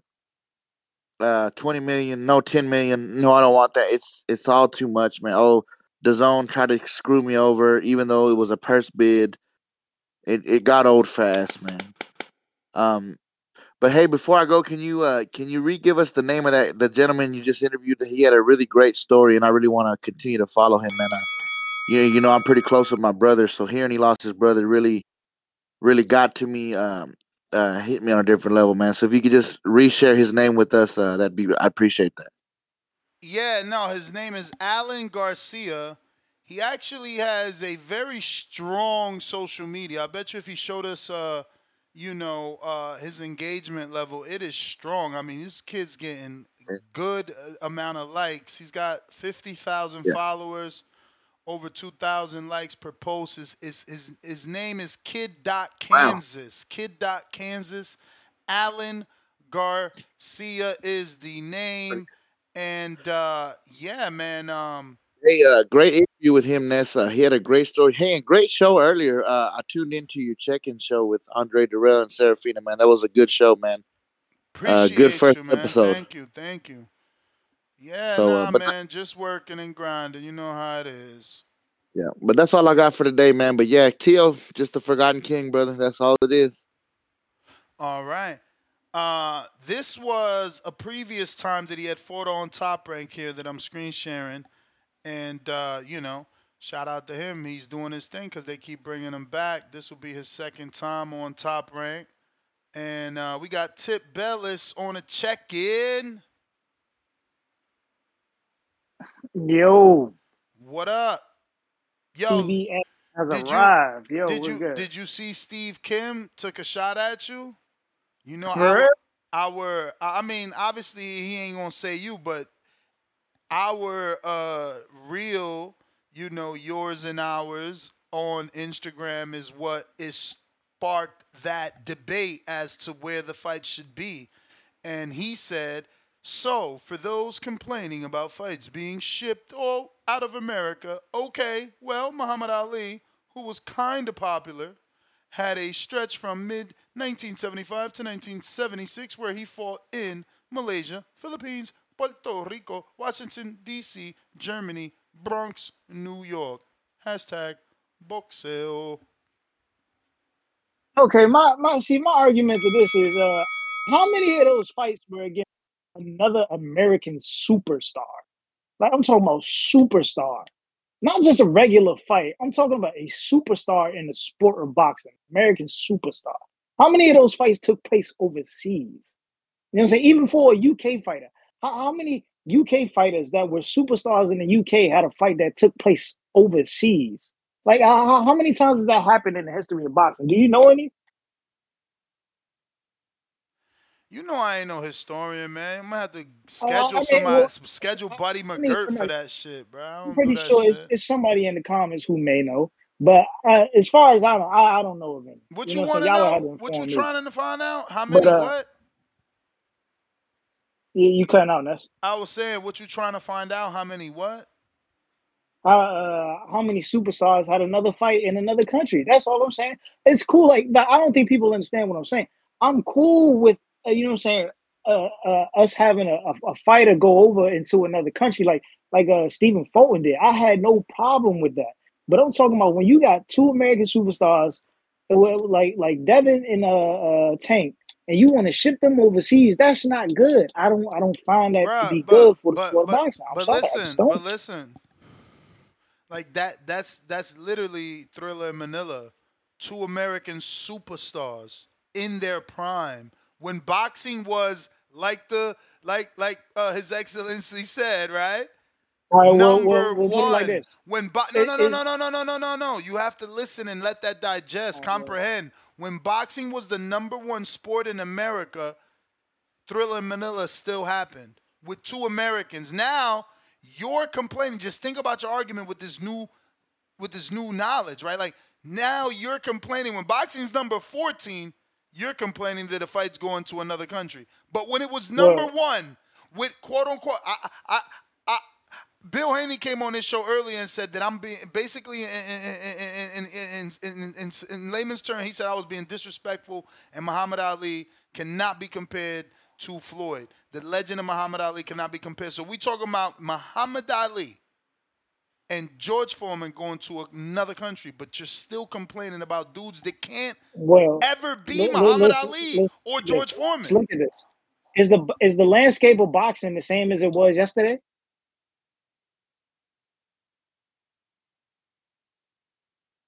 You might you might have cut out, Ness. No, I'm here. I'm just saying. I mean, I, I Oh yeah, know- no. I, I'm, I'm, it's just a simple question. Is the, is the landscape of boxing the same as yesterday? No, it isn't. I don't get it it, it, it, it, it does more harm in today's landscape. I'm telling you, How, it does more Sway? harm. How when when it's obviously doing more good because we need Because it, we boxing- need it more boxing now was a than big- we did then. Can't you see? Back then it was number one, so we But there was a larger audience. There was a larger audience back then. The- like you said, boxing was the number one sport. Boxing is not the number one sport in today in today's uh, landscape. It's not. But tip, not even an that's the- American sport. That's the point. How, But but what you want to do is You're not listening to my point. How can you argue that what we're doing today is wrong when we did it 30 years ago when this sport was number one? So if your argument would have to be times 10 back then. But that's that's what I'm saying. It's not the number one sport. It's not, and, and- and you're doing harm by not growing the audience eh, where, where you should be growing the audience to have it become the number one sport again.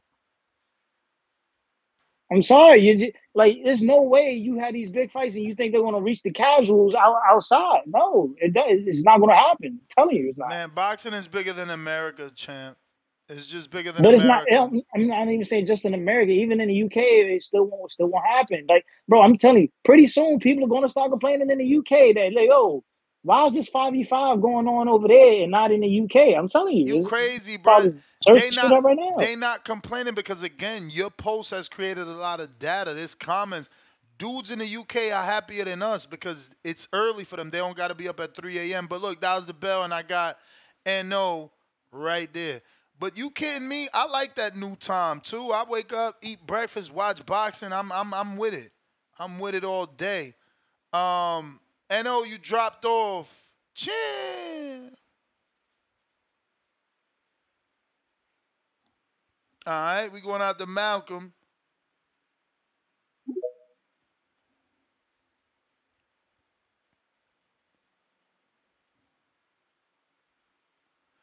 While we wait for him to connect, go ahead and smash that thumbs up. Help a brother out. Give me some visibility.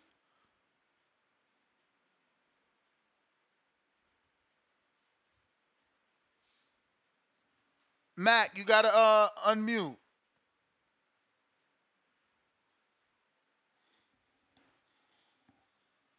Malcolm on Twitter, you have to unmute in order to be heard, my friend.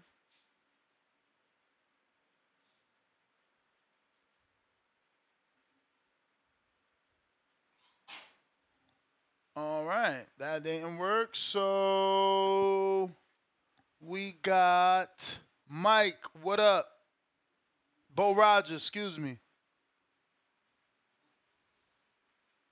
Bo Good, Rogers, what good. up? Yeah, yeah.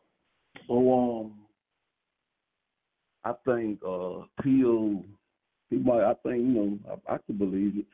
I don't believe Devin really wanted to fight him right now because um he could have fought him when he tried to get the uh fight with uh Barboza, but decided to go fight Regis after Teal decided he was coming back.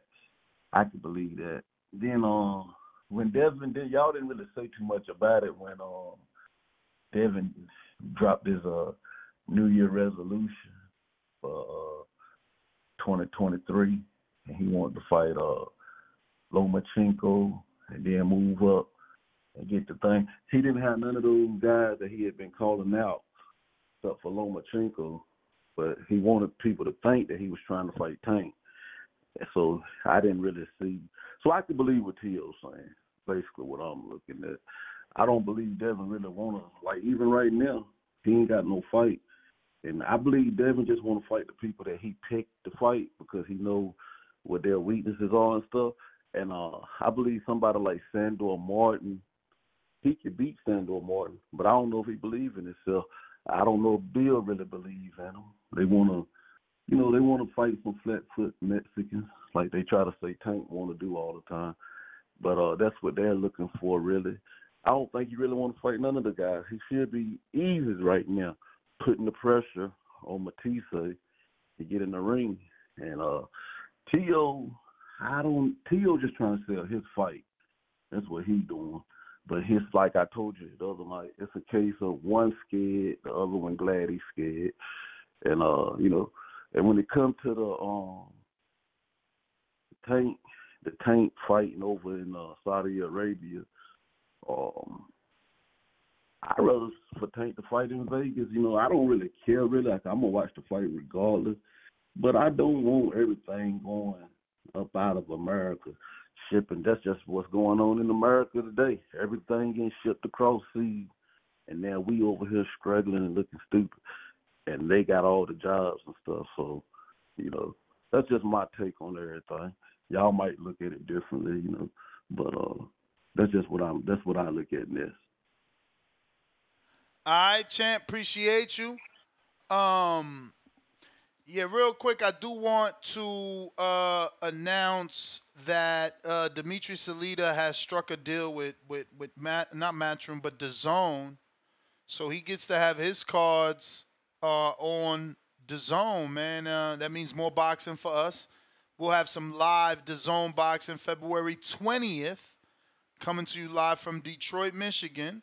It's going to be two-time USBA title heavyweights. Uh, excuse me, title fights. It'll be Andres Holmes Jr. battles uh, Marlon Harrington.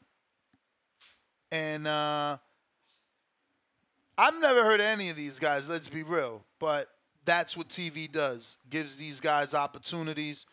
We'll see what uh, Salita gets to do with his, you know, newfound television time that he's receiving from DAZN. Um, I wasn't even following Salita. Let me go ahead and give him a follow. My bad, champ. But um, yeah, man.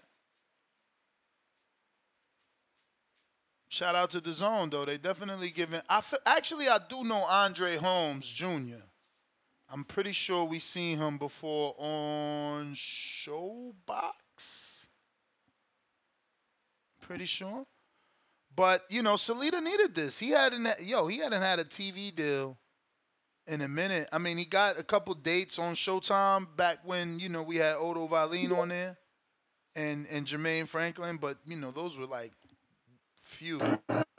Hey, good morning, you or good good evening? Can you hear me? Yes, sir. All right, my bad. I don't know what went on the first time when I was in here. As soon as you, uh, as soon as you put me on a platform, I stopped being able to hear you. Uh, you But, don't uh, sound the best right all- now. Are you on a Bluetooth or something? I am. Yeah, it don't sound the greatest, but Yeah, let me- you know.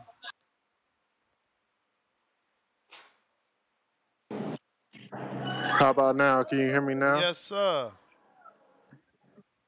All right. So, uh, like I was gonna say, uh, great interview. I had to get a guy a follow. Uh, Alan Garcia was right. Yep.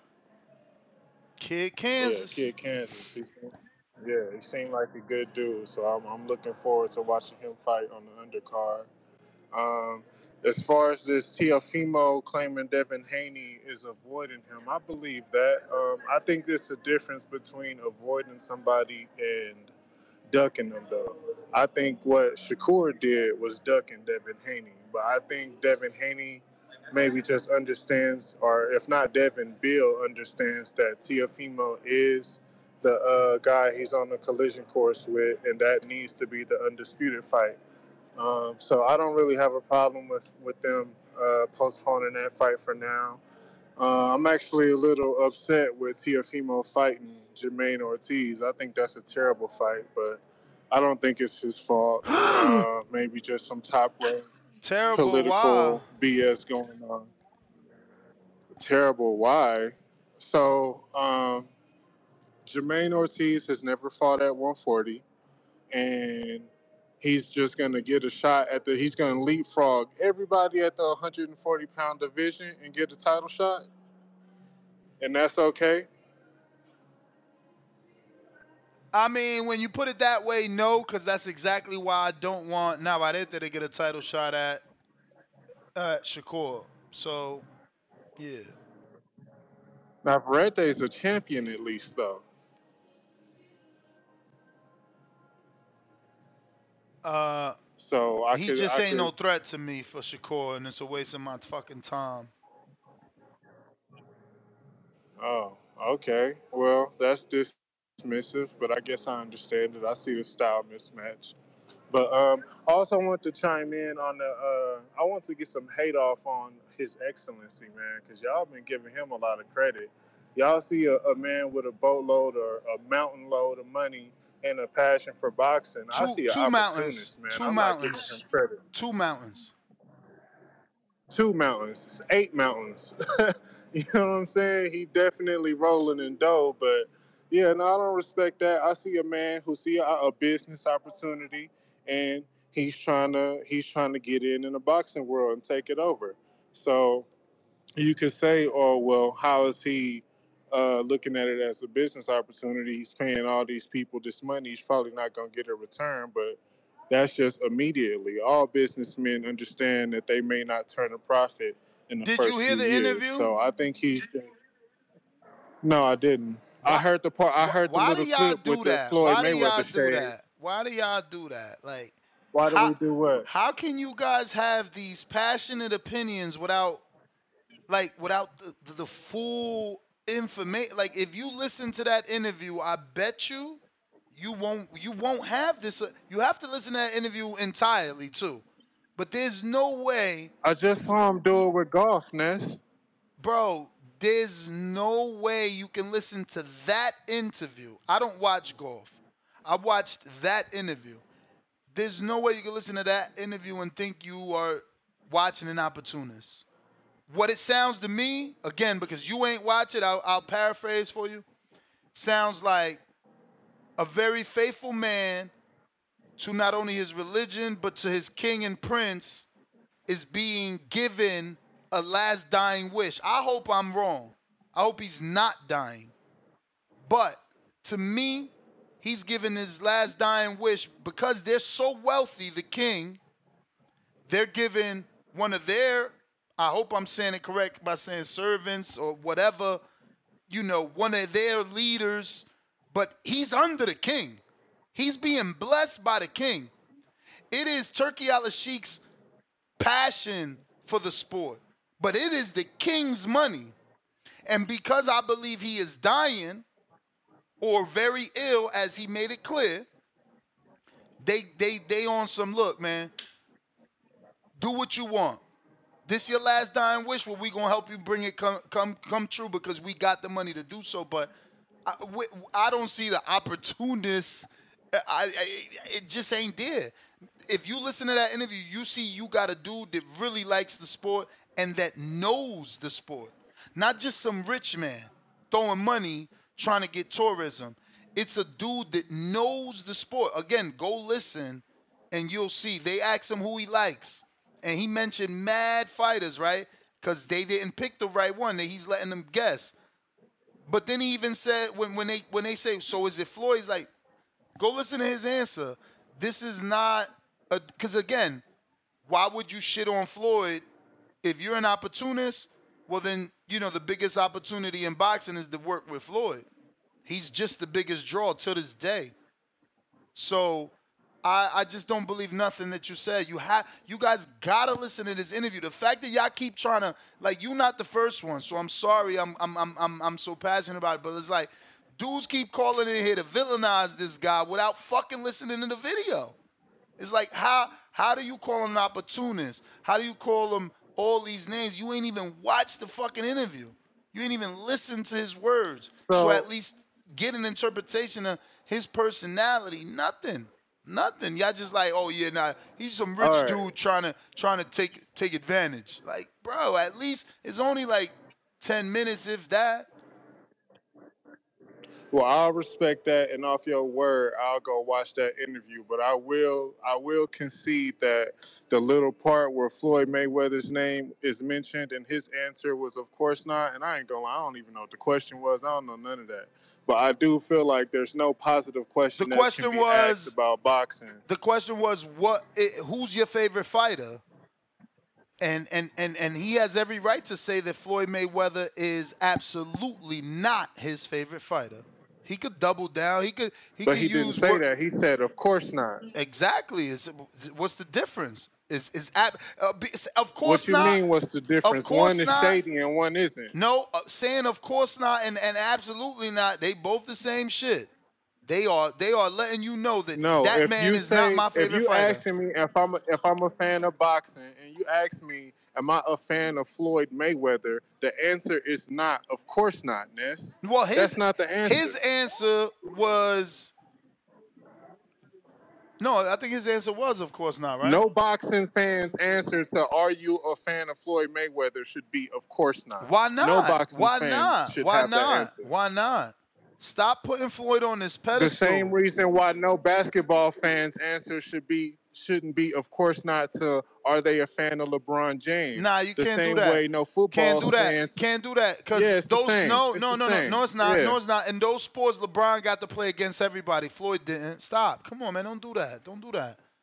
Don't do that. How how Floyd didn't play against everybody? Come on, we're not going down that street, but we we both know. How old are you? Yeah, How let's old are not you? go How down that are you? street. How I'm old are 33. 33. Well, you probably I'm don't, 33. You probably don't know because I got 11 years on you. You probably don't know, but you you know it's easy to research that Floyd avoided at least three fighters in his career. Oh my God! Stop it with that. I'm not. All right, anyway, all right. I'll- so I'll- so I wait a minute. Wait yeah. a minute. Wait a minute. You got the nerve to call in here and and, and say that what Tio's saying got some truth, but but but but we can't we can't we can't even fathom that the great Floyd could have avoided some fighters.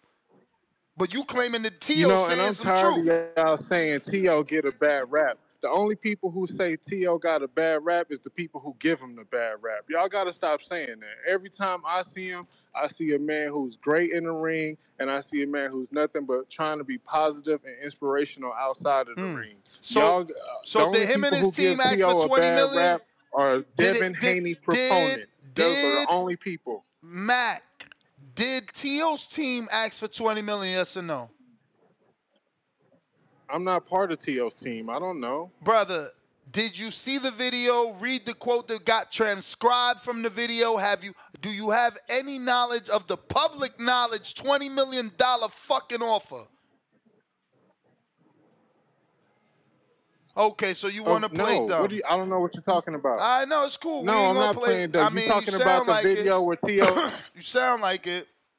This is what I'm saying. Why we can't have the same energy? So, so, so, so T.O. ain't ducking, but he go from four million to ten million to twenty million, and Floyd also ain't duck, but he ain't fight uh Margarito, right?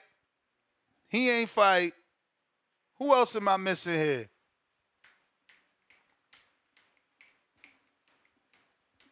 Paul Williams. Uh, and there's one more. It's gonna come to me, but you know, don't let these fools, these liars, lie, bro, because that's not fair. You know what I'm saying? Like to compare Floyd to LeBron when LeBron doesn't close his eyes and you know get to do eeny meeny miny mo and pick who the fuck he fights or excuse me plays against. He plays against the fucking best. Like I may not watch them sports, but we know that. We know that that you can't manipulate who's in the championship. You know what I'm saying? Exactly what people call it in the day saying, oh, Tio's fighting a dude that shouldn't get an opportunity. That's manipulating who gets a championship. That ain't what LeBron was doing. That ain't what Jordan was doing. You understand? So don't be out here trying to call Floyd the motherfucking Jordan or LeBron of boxing. Fuck out of here. Y'all dudes be terrible, man. You see, that's why motherfuckers don't like me because I keep that same energy. And as soon as it's time to talk about day fighter, it's time to bail. You no longer a Nest friend because he's like, damn, that same shit he was popping. Now he got to talk about my fight, and I don't like that. Yeah, but well, you gonna have to learn to like it. Y'all crazy, two faced it, weird. That's unfair. TBV, what happening, man? Another day, another podcast. DIG, DIG. Hey, um, first off, let me say shout out to Baldy. I ain't forgot you, champ. I know some a lot of times I ain't said your name, but shout out to Baldy. I ain't gonna never forget you. Uh, shout out to Salita and DAZN linking up. You know what I'm saying? That should be some good shit right there. Uh, far as T.O., man, T.O., do what They you go to do, third champ, one. man, because They go to third one. Technically, Amir What? Khan. Floyd Mayweather made a fucking poll. He the king of ducking. He just did it to Ryan. He made a poll. Who should I fight? Should I fight Amir Khan or Devon Alexander? Motherfucking Amir Khan wins, and who he fights? Andre motherfucking Berto. No, that ain't a duck, because his name is Floyd Mayweather, and we love him, and we can't break him down. Man, shut the fuck up. And he ducked Paul Williams, WBO champ. Paul, he ducked Margarito. They offered him eight fucking million for Margarito. He said no. So then what did Paul come? Paul came up from Atlanta, Georgia, some fucking where, beat the shit out of Margarito with hand wraps and all right? And then called out Floyd in the fucking post fight on HBO. And what did Floyd do? Ignore him. Who was Paul with? Al Haymon. Fuck out of here. They're gonna say, oh no, well, well, he was with Al, so Al would have gave it to him if you were. No. Fighters fight. And a fighter gotta say yes. So that's three I remembered in a matter of a couple minutes. Fuck out of here talking that weird shit like, no, Floyd ain't never dug nobody. Man, kick fucking rocks. Fought Baldomir old ass for no goddamn reason other than belts, right? But then he tells Tank to tell you dumb fools belts don't matter. I'm sorry, champ. All right, pretty. It's all G shout. I um, what was it? Oh yeah, To do your thing, bruh. Uh, you know the mo- these fighters these days do a lot more talking than actually fighting. So I ain't even tripping, shot. If you watch this boxing shit long enough, y'all should grasp this stuff. Like, stop putting so much into these fighters, man. Uh, let me ask about is Tank and Haney is they is that a definite now or not? Definite that the, the, the Turki Alalshikh, His Excellency Turki Alalshikh, wants to make the fight and is willing to pay for the fight for 2024.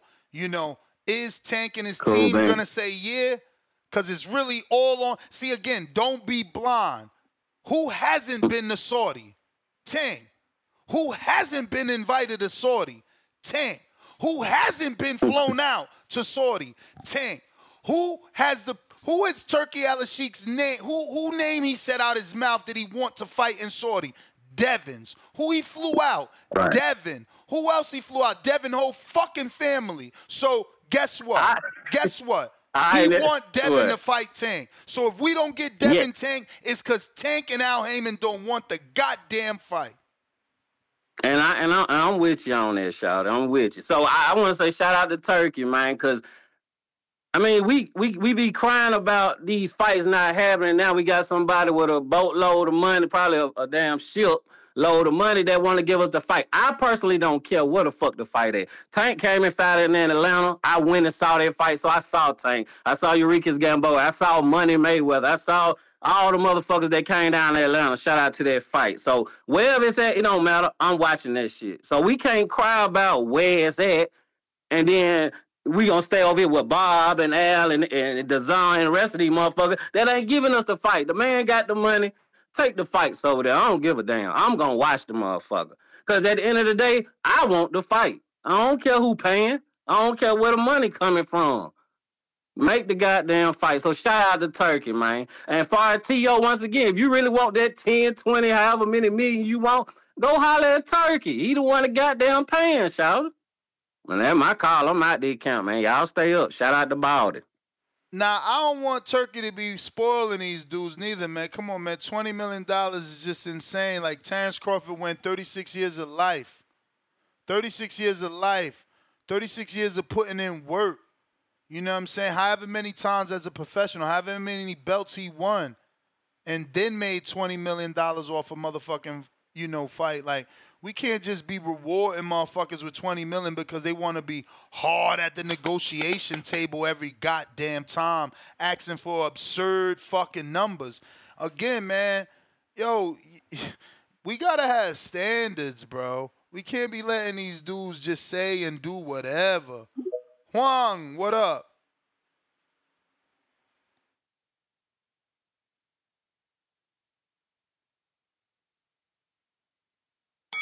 Yo, what's, yo, what's good? What's good? You got me? All right. So, man, you know what? Tio, my bad, I was washing my teeth, brush my teeth. Tio, man, it's just hard. It's hard to say anything when we're dealing with Tio, man, because he, he's such a fucking mental loose cannon, right?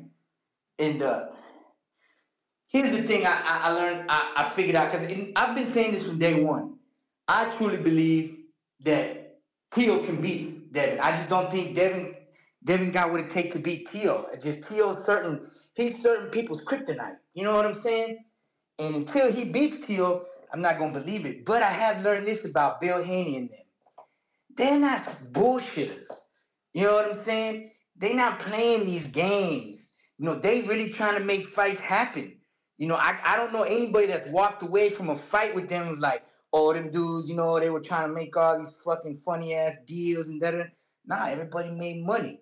You know what I'm saying? So that that's where I'm at with that. But I do want to say something about the turkey a la shake thing. That's here's the thing, man, with the Floyd Mayweather thing. Because someone is not your favorite boxer that everybody considers great, d- doesn't mean like I gotta fucking like to do this. I'm gonna give you an example with Eminem. Or, or it doesn't mean that you're a bad guy just because everybody likes the color red and you don't. Now you, you know you you a bad guy, like because the man didn't say he liked Floyd or didn't answer it the way that he liked. The dude's a bad guy. This this is weird. Yeah, he's a bad boxing fan. That's what he is to everybody. Oh, he's a bad boxing fan. You know, and, and, and I want to use this example because back when I was like, you know, in my early 20s, right, I couldn't stand Eminem. I, I can't listen to that shit, right? And but she's like, man, why you hating on? him?" I'm like, whoa, whoa, hold on. Let me tell you something. In my opinion, top five MCs out of all the MCs, top five. You know why? The boy's skilled. The boy is bad. You can't take that away from him. But I'm not gonna get in my. I'm not gonna walk out my trap, get in my slab, turn the key, and all of a sudden, two trailer park girls go round the outside, round the outside. That's some corny ass shit to me. You see what I'm saying? So and and I use that example because because you terrible. You could have found a better Eminem song to jump in the slab. That's my whole point. You can't just do that. I could put it on any pop song and get in the slab. You see what I'm saying? That's just me. But I'm not gonna say because I don't like his style and I don't like his music that he's not great. Top five MC, if you ask me right now, shit, he might even be top three. Certainly. I'm not gonna I deny agree. him. I agree with you. And I use that example because if the Sheikh says he's not my favorite boxer, now he's a bad boxing fan, mm-hmm. man, to me, you know, we got personal we all got personal reasons for why we like people, and that's that's just where I'm at with that. I you know. Nah, I hear you, champ. Believe me, I hear you.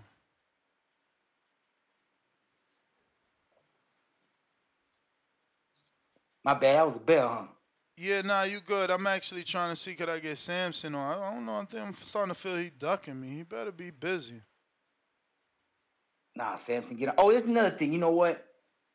Man, what was I gonna tell you? I was thinking about it. Oh, Bill. You know what, Bill? That's one thing I respect about Bill. He come on, you know, you got these social media sites. Bill does them all. Aki TV, the the Blue Bloods. He does all that. And it's just like right now in the mainstream media. The mainstream media is like putting their narrative on the war in Gaza, right? But then if you go online, that's another thing. You're getting the real shit on the online media. And that's what Ness, Blue Blood, all them guys, Ego, whoever the fuck, all them dudes, they bringing you, the people's coming to their channels. You know what I'm saying? They ain't Fox and all the networks. And that's why I respect Bill. And they got to stop hating on him. You know, where's, where's Teofimo's dad at? Why he don't come on TBV? TBV, literally, you, you tell me TBV not the voice of the people, you fucking crazy. You ain't nobody going to any other channels like they coming to TBV, and I mean boxes. Who's coming on here? Angelo Leo, all the boxes we see on Pro Box, they ain't coming on them motherfucking channels. TBV is where they coming. So tell Tio and his dad to bring their bitch asses to TBV and, and spill the fucking beans. This is where the real fans at. That's it. Let me finish getting ready for the day. TBV like. Yo, you still in Kazakhstan? Yeah, I'm gonna go do my nikah. I'll get married in like two hours. Oh wow. Congrats, bro. Appreciate that. Appreciate that. All All right, y'all. Love you, Ned. Love y'all, y'all. TBV family, man. Let's go. Let's go. What do we got? Who is up? Who is next? Let me see if we got any super chats. Last call for callers. Now is the time. If you on the landline, our phone number. Don't forget, you do have to hit that one button one time. That gives me the indication that you're ready to rock and roll. Looks like we got. Okay, I see you high and low sports centrum. He said, "Yo, I'm a, I'm a, I'm a, I'm a, I'm gonna go ahead and become a member, but I'm gonna see your prospect level and raise you the champ level." Shout out to High and Low Sports Centrum that became a champ. The champ is here! The champ is here! The champ is here. Appreciate you, appreciate you. Um, what else we got? We got Jonathan Lambarena that says, Ness, did you see Matchroom and Queensberry agreed to make the five versus five with Turki Alalshikh? That man making it happen. Golden Boy and PBC tripping, not getting involved. I absolutely seen that. They actually signed it. You know? Um Nah, bro. I just hope Al Haymon takes the Sheik's invite, right? He said, brother, let's do business. You know what I'm saying? If Al isn't bad for the sport, he will contact them. It's just that simple. You know, if you truly aren't bad for the sport, you're gonna contact Turki Alalshikh. There's there's no reason that you wouldn't. But two dollar super chat says, "Welcome, Jumaine Ortiz with the glove emoji." Okay, doubling down on that spelling.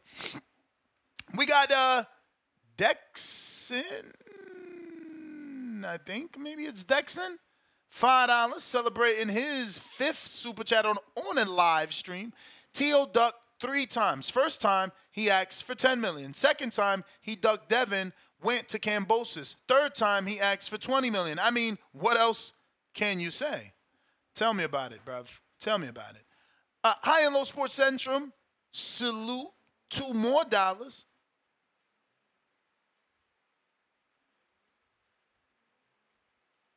Uh, I'm trying to figure out what is Roma and if that was misspelled. But he says Roma was hated by mediocres. That's why was great. I don't know. I don't think you I think you was driving when you wrote that one, champ. But the next one says the boxing voice only for friends to go high. And then after that, Modern King Boxing, two more dollars. He says, we popping bottles with bottle popping cork emojis. Jumaine, spell it his way, with the glove emoji for the win. Kerry G. $5 says Devin fighting Adrian Broner is the equivalent of Floyd fighting Shane Mosley for this era. So that fight should not be criticized, in my opinion. Whoa, whoa, whoa, whoa, whoa, whoa, whoa, whoa. Can't let you do that. Floyd fought Mosley off Mosley's greatest win of his second half of his career, which was Margarito. He destroyed Margarito. That isn't what Broner did. Broner fought like Williamson Hutchinson or some shit like that. Yeah, not the same. It is not the same. We got Ronnie Phoenix. What's going on, Ness? How you doing, man? I just jumped on, brother. I didn't even know what the show was about. I just seen the title proof. Yeah, I'm working nights over here right now, so my whole schedule's fucked up, man. Looks like I missed a good show earlier. Then you guys talking about Tank Davis and, and Haney. I'll, I'll have to replay it right now. I'm gonna go back and I'll listen to that throughout my night right now. But uh, what, what's the topic right now? What was the, the proof about with uh? T.O. T.O. on there and Haney? claims T.O. is claiming that, that Haney has ducked him now three times, and then he showed proof of an email between himself and the let's say CEO of uh, Madison Square Garden that was willing to talk and negotiate of a potential fight with Devin and T.O. Okay. Uh, yeah, I don't know, bro. I don't think uh Devin's ducking no no smoke. You know what I'm saying? So that might just be uh. Did he show any proof? Uh, I mean, he, delete, he, he deleted the tweet and he was receiving heavy criticism on Twitter because people were insinuating that the email was fake because it had said three hours ago, but it was supposed to be like months ago. Um, also, you know, he claims that this negotiation took part place during failed negotiations with Devin, but I, I don't really know of any failed negotiations with Devin and Regis. Yeah. All right. Yeah. I don't know. You know saying? Uh, Tio's a smart dude though, bro. You say he knows how to keep his out his name in the in the mix, no matter what. You mean in all publicity is good publicity, bro. So you gotta give him that one. You know what I'm saying? Because he's always keeping his name in the mix, no matter what. But uh, I think it's cap. My opinion. But um, yeah, and that's that's it, bro. I just want to keep the show going, bro. I heard you saying last call for alcohol over here. Yeah, champ. Appreciate you. Yes, sir. Like always, brother. You have a good one. Appreciate you. All right. Uh, shout out to all my third shift rocking out with us. We going out to a new caller in I don't even know where this is. 506. Who's this? Where you calling from? Uh, New Brunswick, Canada. What's up, miss? Oh, New Brunswick, Canada. Okay, I heard New Brunswick. I automatically assume New Jersey, but this is Canada. What's going on? No, no, no. Not much, not much. What's your Hey, name? I just want to say that, uh, oh, my name is Alex. Alex, talk to us.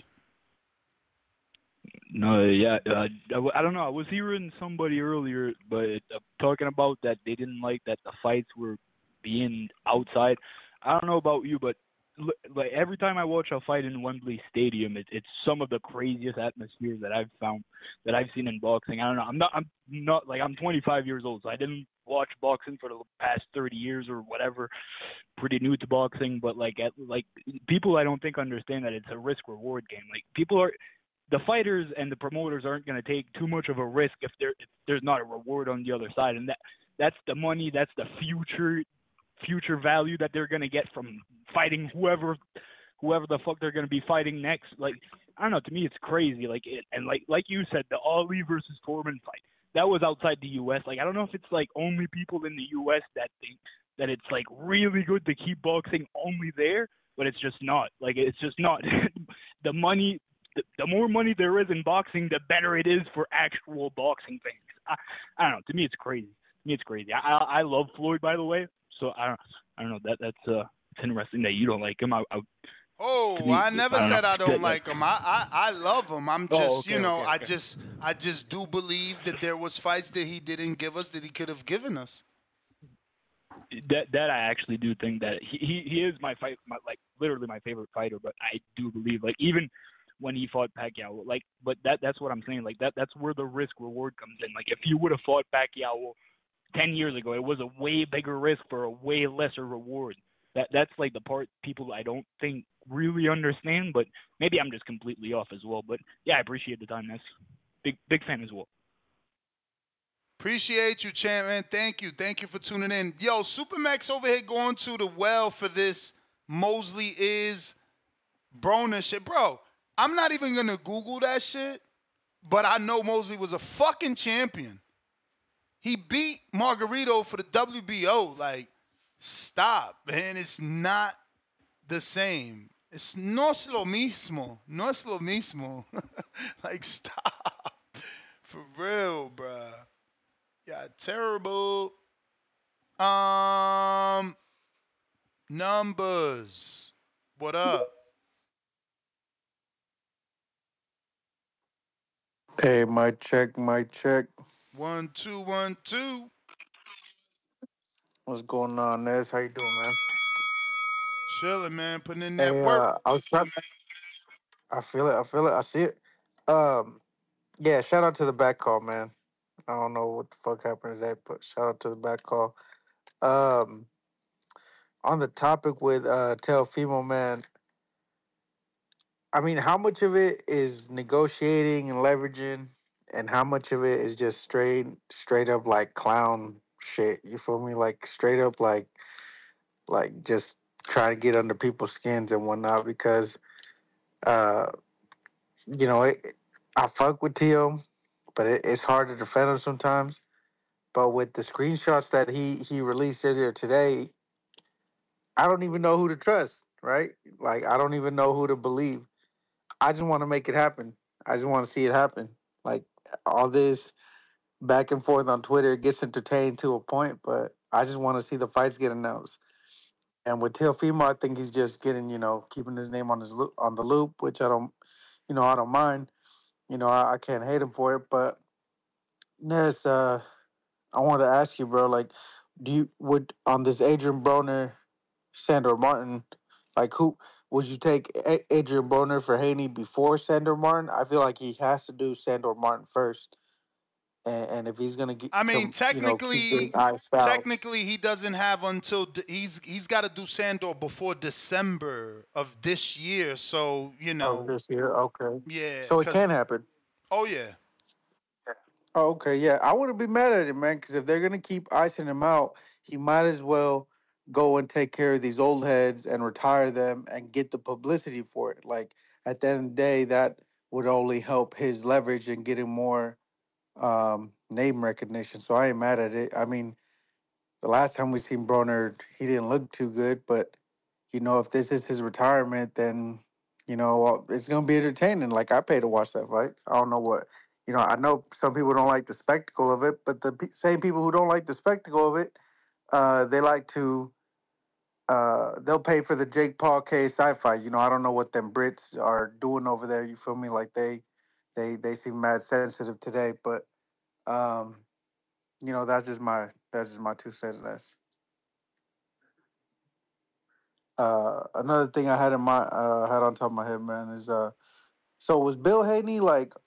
I, I couldn't read the tone of his interview, bro. Was he upset, like, or maybe did I came in too late for the interview? Like, did he feel disrespected by some way? Because I, I wasn't trying to be disrespectful personally. Uh, I don't think he took any disrespect to anything you said. I think uh, um, CYP was the one where you know the only one where he said like, "All right, well, we can't talk." Then if you can't respect that, you know, he wants you to address His Excellency Turki Alalshikh Oh, properly. yeah, so and, we- and we got we got into that in the back call, but you know, I'll, I'll, I'll wait for that another day.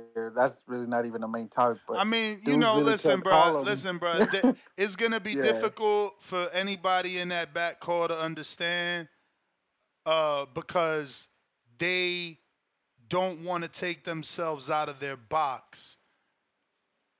There, you said it yourself on your previous call. Like, there's just certain titles for royalty. That's just it. Just goes that way. Like, you know what I mean? Like, if you don't want to um abide by that, that's cool.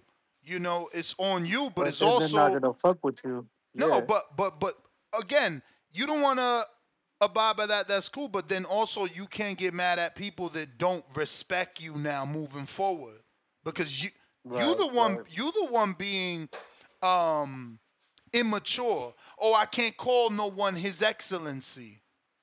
Okay. Right, like that's some, like that somehow takes away your manhood for Exactly, you they- giving someone that like It's that's it's just it's goofy it's, behavior, it's bro. some weird shit, but hey, man, you know, to each his own, bro. Uh, yeah, yeah. Shout out Ness, hardest hardest working man in boxing, man. Shout out TV. Y'all know what to do, bro. Stay up. Um, Adrian, what up?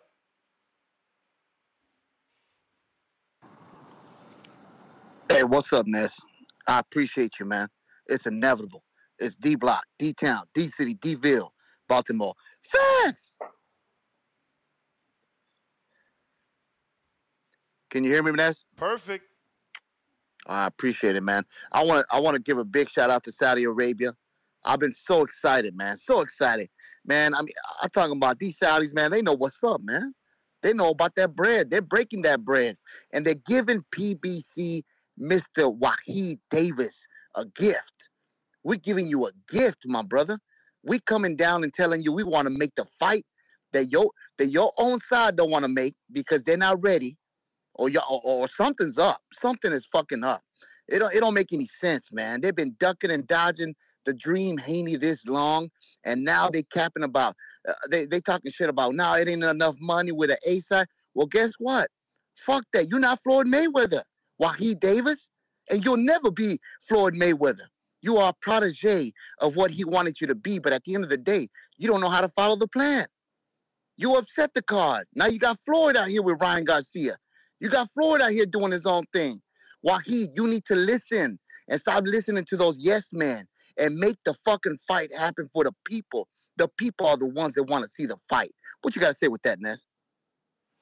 I mean, uh, again, when the news broke on Twitter, Tank tweeted whether he deleted it or not. I know that he tweeted "Let's fucking go" when when when the news broke that His Excellency was willing to pay to make that fight in 2024. So, you know, um, t- we want to tank the fight, Ryan. Whether whether you're not part of that or you are, there were millions, obviously, that wanted that fight. He fought it.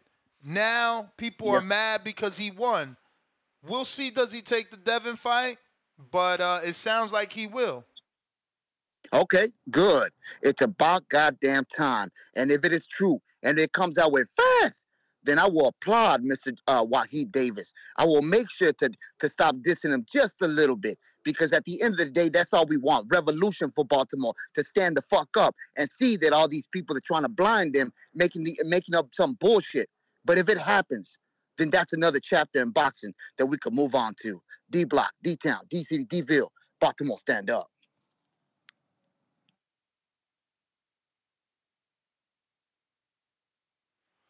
All right, all right. Um. Okay, I think that's. Uh oh, Matador, what up?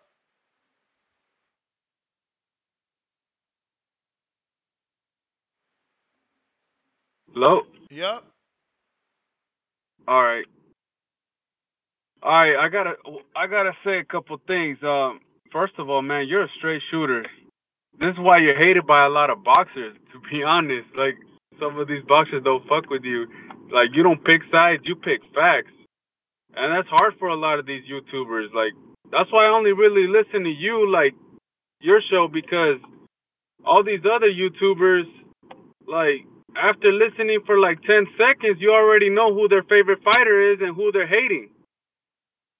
But with you, it's like you you you call out whatever it is. It doesn't matter.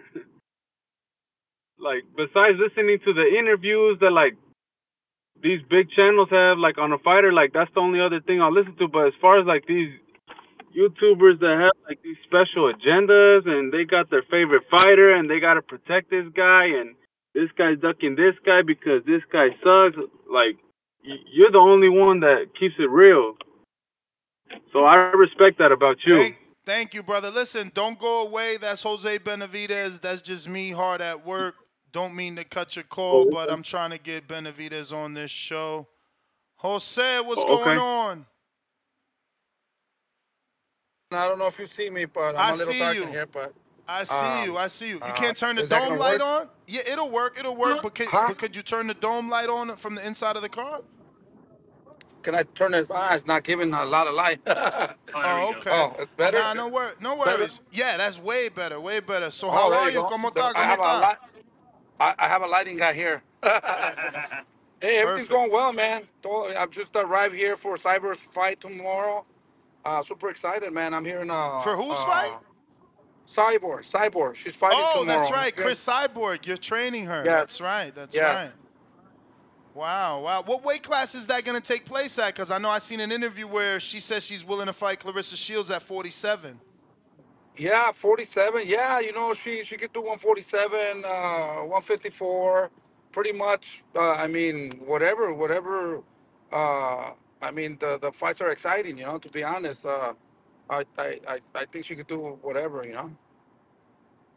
So I had been stalking you because ever since the fight with Artur Beterbiev and um, Callum Smith happened, I can't stop thinking about David. I feel like David could move up. Obviously, there's plans. I don't know if you've heard Turki Al His Excellency, has thrown a lot of money into the sport. So, you know, David actually fighting Beterbiev may not be able to happen anytime soon. But I mean, as a trainer, you, you feel your son can beat him today, right? Well, you know, those are exciting fights. Those are very hard fights, uh, very dangerous fights. But at the end of the day, that's what we're trying to do. We're trying to create history, make history. And uh, the only way you're going to do that is by fighting nothing but the monsters. I think Beterbiev is a great fighter, super strong animal, and uh, a very dangerous fight. I think everybody will. I mean, imagine now once you see David Benavidez against Beterbiev, man, everybody will go crazy, and that's what we want to do. We want to fight the guys that are on the top, Beterbiev, Bivol, and uh, the guys that bring a lot of excitement to the sport. Who? I mean, but seeing Callum Smith land a double left hook, I automatically said, well, damn, if he landed a double, David could land four punches. Uh, How did you see that fight, and, and can you envision David, you know, how, how much better can you envision David doing than Callum? Yeah, for sure. Uh, I I watched the fight. I enjoyed the fight. I thought uh, uh, Callum Smith was doing really well. Uh, at first, I thought, oh man, you know, he's gonna get stopped, but then he adopted and he started connecting with some good punches, and you know, he was there in the fight. Uh, but at the end of the day, I think Smith's sober. You know, uh, he's not.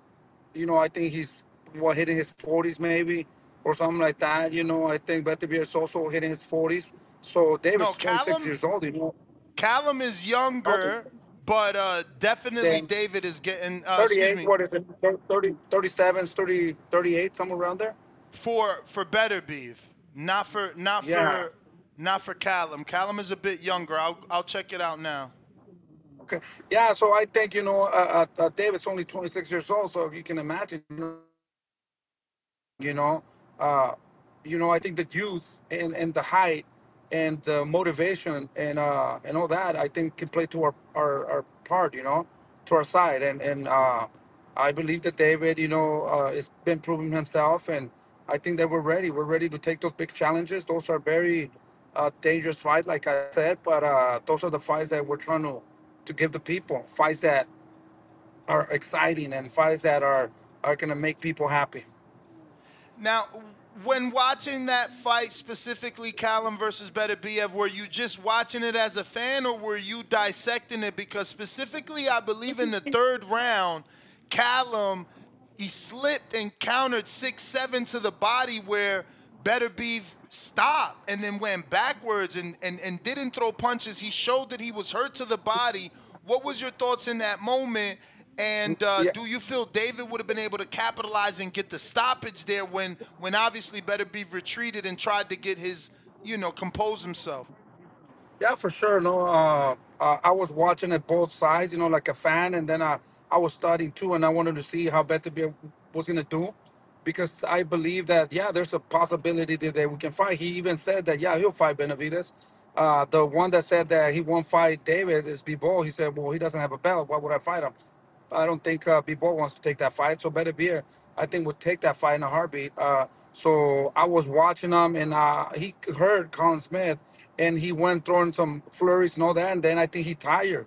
That's when he backed up, and I think, uh, man, you know, uh, it's it's just the age. Sometimes, you know, the body wants to go, and I I, I think that he's still strong. He's very dangerous, but age is uh, catching up to him. So there's been some rumors breaking today that PBC is going to have their first pay-per-view. I believe this uh, the date is March 30th. Uh, is it going to be David? Have you gotten word when your son is back in the ring? What are you yeah, expecting? No, for sure. No, yeah, yeah, they they uh we've been in talks right now. Uh they have yeah contacted me to to to plan and see, you know, who's up there right now. I can't really say that right now, but yeah, no, no, they're they're working on it and uh we're excited and uh we'll fight anybody, anybody to be honest with you. Uh we want to be in that first card. I think it's gonna be everybody's gonna be watching uh uh Amazon Prime, so I think it's it's a good thing. We finished uh Showtime uh, with David pay per view. Now we want to start a new era with uh, Amazon Prime, so that would be very special for us, and, and we're ready. David's training, super motivated, uh, and we're just waiting to see uh, how that plays. You know, so uh, we're working on it. Uh, as of now, there's only been talks and reports of 12 to 14 dates. Um, we don't know of any other dates or networks. So, have you thought of the possibility of David possibly being an undercard fighter, or do you think the days of him being an undercard fighter are gone? Nah, we, we don't care, man. You know, we don't care. We want to make history. We don't care if we're the last fight, the first fight, the undercard, whatever. We we just want to stay active, you know, and and wait for our time to come. You know, we're not rushing anything. We're ready. We're ready for whatever, you know. And if people are not ready to fight us, we got to stay active, and and we got we'll fight anybody. We'll keep proving ourselves and getting more experience. Uh, at the end of the day, you know what I tell people: a loss in in your career, David's uh, undefeated. You know he has a great record. A loss in his record doesn't really matter as long as you come strong and you learn from it. We're not thinking about losing, so we're not afraid to lose our undefeated record. You know, just to give the fans what they want. Uh, we got to stay active. We got to keep continue uh, learning, getting stronger, and, and and getting more experience. So uh, we don't care who we fight. Uh, we just want to stay active. So, um, what do you think is more realistic? Is Canelo M- May fourth more realistic for, for David, or or is it you know so anyone else? No, I don't think that's realistic. Uh, uh, Canelo does not want to fight David. You know, uh, he says he's the king. He'll do whatever he wants with the WBC, uh, and he's doing it. So at the end of the day, you know, I, I don't really focus on that. I'm tired of Canelo, Canelo, Canelo. Everywhere I go, Canelo, Canelo, Canelo. We want to fight him. You know, we even I spoke about taking the minimum and he can take everything. You know that that this will be his biggest fight in his whole career. He'll be making more money than he has he ever made in his career, and we're willing to take the minimum. We just want the opportunity to uh, face Canelo Alvarez. You know, and I know that after that, all the big fights are gonna come. Win or lose, it doesn't matter. I think David's gonna stop him, uh, and that's why he doesn't want to take the fight. But anything can happen. But we're willing to make that happen easy, easy negotiations. But at the end of the day, he doesn't want to fight David. He hasn't want to fight David for two years. He's the mandatory. Uh, he's the interim champion, and he's just trying to avoid him. So I don't, I don't think soon. Maybe if there's a big possibility, maybe September, but there's no way he's going to be fighting on May. And with that same, I guess, thought process is how realistic is David Morrell? That that's another fight that uh, we've been trying to. You know, that fucking guy is talking a lot of shit. You know, uh, all the time, man. You know, I I, I fuck, I want to fucking punch him in the face too, man. To be honest, you know, dude. You know, he says that David's scared. We're trying to fight these guys. They're the monsters, man. We've been trying to get that fight with him. You know, uh, his uh, promote his manager. I mean, his trainer uh, said that he wasn't ready. What's his name? His uh, trainer. Uh, I Uh, forgot Ronnie training name. Shields. Ronnie Shields, everybody knows. He came out and he said that he wasn't ready for David. Uh, his management thinks that he's not ready for David. Uh, his managers uh, want to fight him because they want a big payday. You know, Luis de Cuba Senior wants a payday with them. You know, he's the only one that wants to make that fight. But all the other guys don't don't don't want to take that fight. So we're ready. We've been ready for David Morrell. I think David will stop him like in eight, eight, nine rounds. You know, he's a great kid. He's a, a very talented guy. But I just think with 10 fights, I don't think he has experience of a professional fighter, you know? He did very well in the Olympics. Look at Boo Boo. He was a two-time world, uh, two-time Olympian, a two-time world champion, and look what happened to him, you know?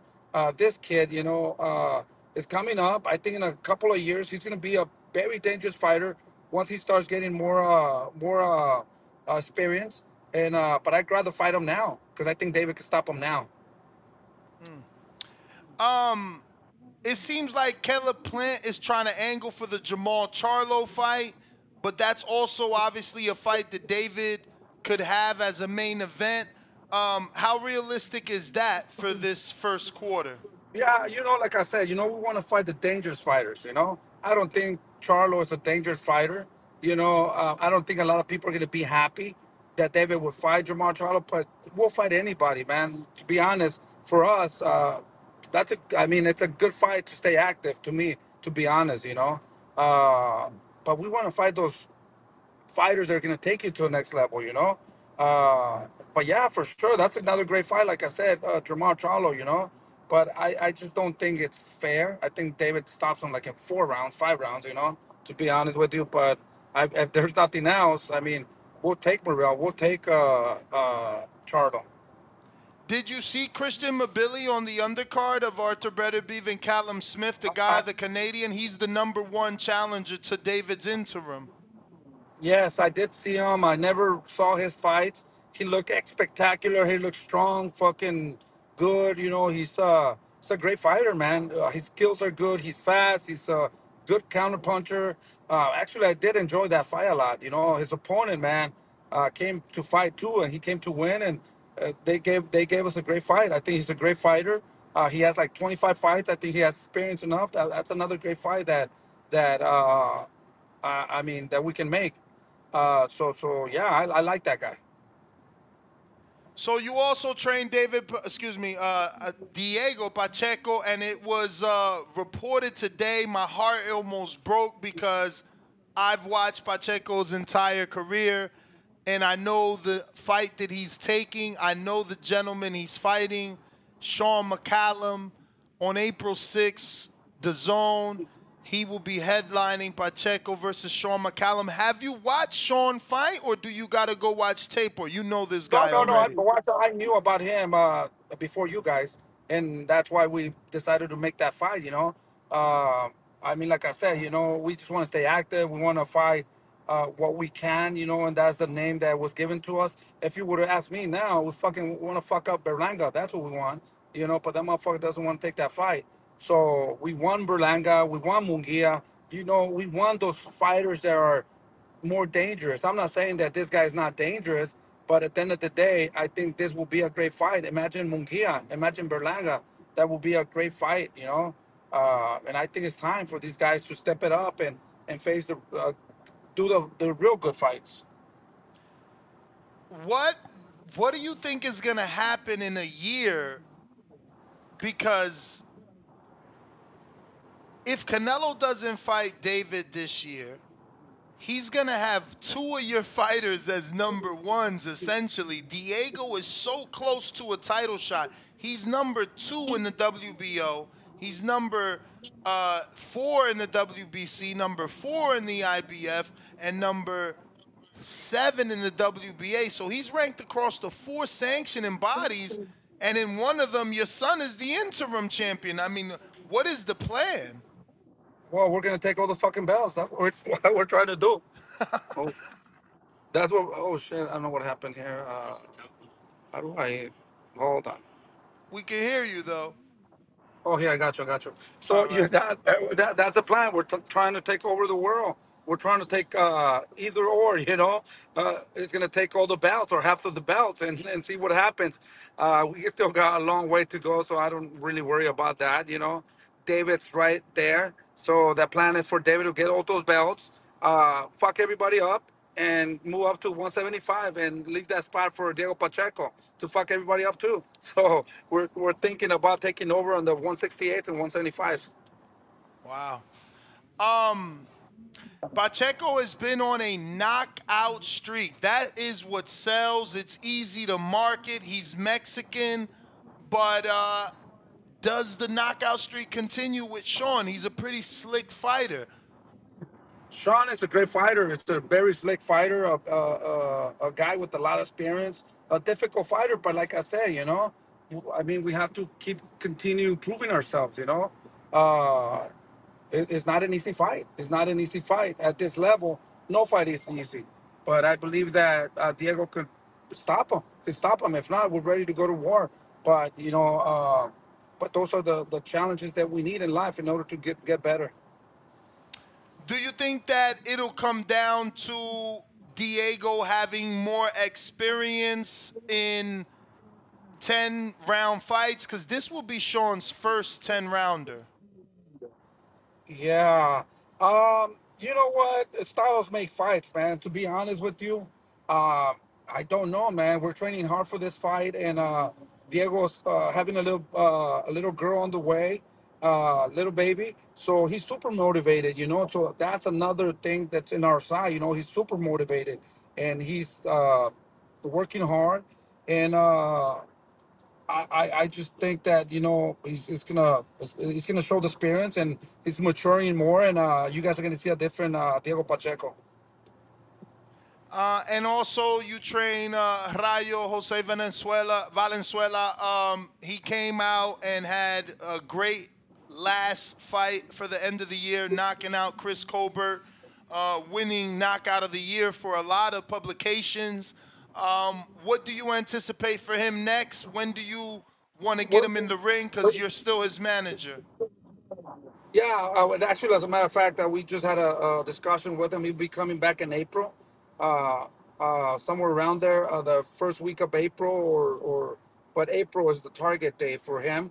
Uh, also, we are already looking for good fighters, and you guys are gonna be surprised. You know, uh, who who's he going with? You know, I think uh, he's super motivated too. You know, uh, I think he settled down and uh, he matured a lot, and uh, he learned a lot from uh, his past experience. Uh, uh, and uh, yeah, I mean, sky's the limit now with him too. He's in a good position. He got knockout of the year. Uh, so he's super motivated. Now, I, I had interviewed you before his fight, and you, you know, were staying away. You didn't want to do too much, but then you ended up being in the corner, and you ended up, you know, I seen you giving instructions. Um, yeah, so uh, I guess everything worked out. And uh, will you continue Yeah. to be in the corner giving instructions on fight night? You you know what? Uh, he uh, called me. Uh, we uh, we really haven't spoken for a while. You know, I love him like my son. You know, I, I adopted him kind of. You know, he was with us for a long time. I guided him to to his whole professional career. We got him all the way to the top, and you know, I was hurt. He was kind of upset, and you know, finally we sat down, we talked, and uh, everything's going well. And uh, um, I didn't, to be honest with you, I didn't want to really go to his fight because I don't want to make him feel uncomfortable, and I didn't want to feel uncomfortable. But three weeks before the fight, we started talking and we connected. We connected very well, and I was able to be on his corner. I was super happy to be in his corner, and uh, I let the, the the his trainer, um, the the one that he was working with, and he's had he was the trainer that was working with with him when he was little. So uh, I told him to go inside, you know. Uh, but uh, at the end of the day, you know, I, I do what's best for the fighters, and I want them to be happy. So I think he's happy over there now. So why, why uh, change things? You know, I, I still manage him. I'm still going to manage him. I told him I will give him his contract if he wanted to. You know, he says no. He wants me to continue managing him. So we're super good, super happy now, uh, and everything's going well. There's been a lot of speculation of him potentially getting the tank fight. Um, you just said we'll be surprised with what he gets. Yeah, Is it that man. big? It's that big. It's that big. So uh, I think anybody will fight him now. You know, uh, he has a name and he he has uh, two losses. So anybody will jump in. Before nobody would want wanted to jump in because he was an undefeated fighter, knocking everybody out too. So now everybody's stepping in. You know, and uh, yeah, the the pit bulls are there, the tanks are there. So I, I think it's gonna be uh, very exciting when we come out with the news. You didn't mention Frank Martin. Do you consider that something that the yeah, people would be all, all, surprised about? Yes, yes, all of them, all of them are. Um, as a matter of fact, I'll tell you right now, those are the guys that are on the list. So, uh, all the big guys, you know. So it's exciting, and that's what we're thinking of, of, you know, uh, fighting with. So uh, before I let you go, obviously uh, I, I got to show some love to my Milwaukee guy, Daniel Blancas, who you also working with. What's next cooking for him? Yeah, he's another exciting fighter that you know, little by little, he's getting all that experience with David, sparring David, sparring Diego, sparring. I have another fighter that's going to be fighting in uh, Oaxaca, February 16. Uh, uh, but uh, uh, Federico Pacheco is going to be fighting there. So. Uh, uh, he's getting a lot of sparring, man. We, I got this new kid from uh, Sonora. His name is Julio Porras, and uh, he's a 168 too, a, a 10 and 0 undefeated fighter. Uh, super hungry too, very tall, and he's sparring with Diego Pacheco and David. I got, I think I got the best stable at 168 right now. Young, hungry, and uh, ranked. So uh, those guys are in the mix, and uh, Blancas is doing very well with all that sparring, and I think he's getting better and better every fight. Uh, do you know when he's expected to be back? Um, everybody has a fight. Diego has a fight. All my fighters have a fight. He's working a little bit with Tim. Uh, and I called him yesterday and I told him, hey, listen, give uh, Tim a call. Everybody has a fight but you. So let's let's uh, work on it. He did call me today and he said that he talked to him. So they are pushing it to to uh, have a uh, date pretty soon. But he's ready. And you said the name of the fighter that you're working with, that's 668, is who? Yeah, Julio Porras. If you look at my Instagram, you'll see him. Uh, uh, I, I posted that he's fighting on February 16 in Oaxaca, Mexico, And I, I see together you. with uh, Federico Pacheco. I see you have another guy there on your Instagram. His name is Julio uh, Ocampos. Yeah, yeah, that, no, that's another kid. Yeah, yeah, that's another kid. That's uh, it's amazing with him because he started very late, and fuck, he's f- winning and knocking everybody out, bro. He's very dedicated, and uh, that's another kid that you only see in movies. You know? Yeah, that there you go. You only see he has a very crazy story, man. Uh, and he started a little bit late, but he's so dedicated, so focused, and this guy is special. This guy is kind of like I said, you know, only uh, fighter that you see in the movies, you know, with a really uh, good story behind him. Well, Coach, that is definitely uh, all the questions. We do appreciate you coming on last minute. Man, this super middleweight is tall. So how tall is um? Let me see. Six two, six three, somewhere around the two. I think he's a little bit taller than David. I think a little bit, if not the same. Yeah, he looks he looks tall. He looks young too. Wh- He's Mexican. Yeah, he's only like 19 years old, 20 years old. Yeah, Oh, Mexican, okay. 100% Mexican from Sin- uh, Sonora. All right. Well, uh, yeah, I'm gonna screen share this. And uh, thank you once again for coming on. Let everybody know where they can find you. Appreciate you so much, Coach. Yeah, no, thank you guys, and thank you so much for the support. Yeah, they can follow us at uh, Instagram, uh, Jose Benavidez Senior, Benavidez 300, Benavidez Junior, uh, and yeah, that's it. All right, there you have it, ladies and gentlemen. Coach Jose Benavidez Senior. Appreciate you, Coach. To the next one. Thank you, brother. Have a All good day. Thank you. Um, that was great. Appreciate that. Uh, let's see. I should have known this number by heart, but I don't. So we're gonna use the Rolodex and get back to these phone lines. Right. Wait. I think that is Noble, but I'll check anyway. I'm right. Noble, what up? I listened to that show uh earlier, man. I could tell that my, my phone call ain't come through earlier when I was on the road. wasn't clear. So I wanted to uh tap back in, man. First of all, shout out to the places that raised me and the places that pay me currently.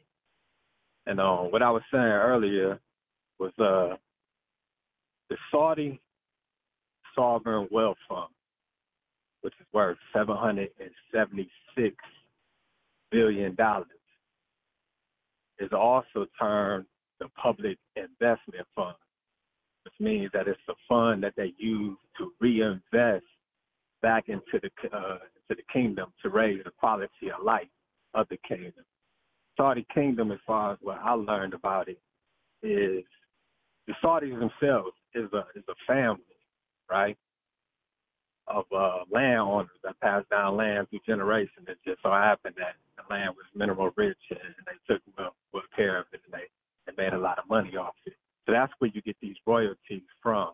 The fact that you have the crown prince who was uh, Mohammed bin Salman, and bin Salman just means son of Salman, which means that the uh, the ruler, the actual king, I think they refer to him as uh, His Highness, or maybe I'm not sure about that, so I don't want to speak on that. But the king is uh is Salman himself, and then you have His Excellency, which does a lot of the work on behalf of the country and on behalf of the crown prince and the king. So His Excellency is uh, Turkey al Sheikh, which means that he's a sheik. See what I'm saying? So that that kind of tells you his job description, right? The fact of the matter that guys don't really want to respect other people's cultures and other people's titles, where in other cases they have no issues calling themselves and other people MFers and you know rivers in Africa. You know what I'm saying? All Nah, this type of champ, stuff. but but champ, what about what about keeping it as simple as boxing? These these goofies ain't got no issue calling Wilder a king, but they can't call His Excellency His Excellency. you see, you see what I'm saying? And then it's the fact of the matter of of having respect for yourself, but also having respect for doing some somebody who's doing the service for you. And that's why they call him His Excellency, not because you know what I'm saying, like it's it's some weird type of, uh, but he's actually doing a service for you, and he doesn't mind doing it, and he's doing a service for us, and we're not even part of his country. You know what I'm saying? As boxing uh supporters, you know what I'm saying? I'm not so much a fan. So man, you know, I ain't tripping about all the cats who be on that low type of uh energy, but I respect Bill from coming in and standing on his square and, you know, not continuing the conversation with people that he wants to do business with and he does business with now wants to do business with in the future. And y'all gonna act like y'all not gonna respect him, man. So shout out to all the breast cancer warriors, all the breast cancer survivors, and all the breast cancer angels, man. I'm out, man. Peace, man.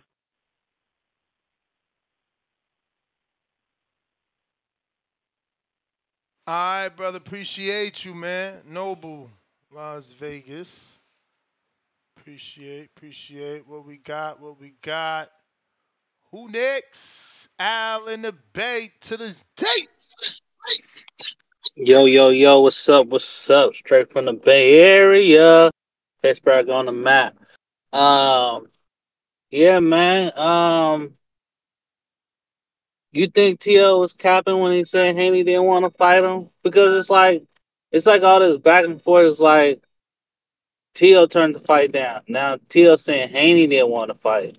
So it's kind of like, it's kind of hard to say who didn't want the fight, you know, uh, unless the contract was sent out and, you know, somebody didn't sign the contract, you know. But, you know, it's, it's interesting when business get done and behind the scenes you're not sure who's turning down the fight. Um, you know, I think that would be an excellent fight. I think T.O. will give him a hard fight. Um, I don't think T.O. will win, but I think he'll give him a harder fight. Um, I definitely think it will be like that Lomachenko fight, um, where it's close. You know, either party can win. So, you know, I, I wish they can just get it on. You know, they got unfinished business. Um, you know, everything is there. You know, you know, you got the headlines there. You know, um, you know, you got, you know, they're both in their youth, so you got all this stuff there. You know, they just need to, you know, figure out how much money they they're gonna get and you know get to it. So, but it's kind of it's kind of funny how on the back end it's kind of like this person said, oh, they didn't want to fight, and then this person said they don't want to fight. So it's you know, I'm not gonna get back and forth with the with the two, but it's just interesting how that happens.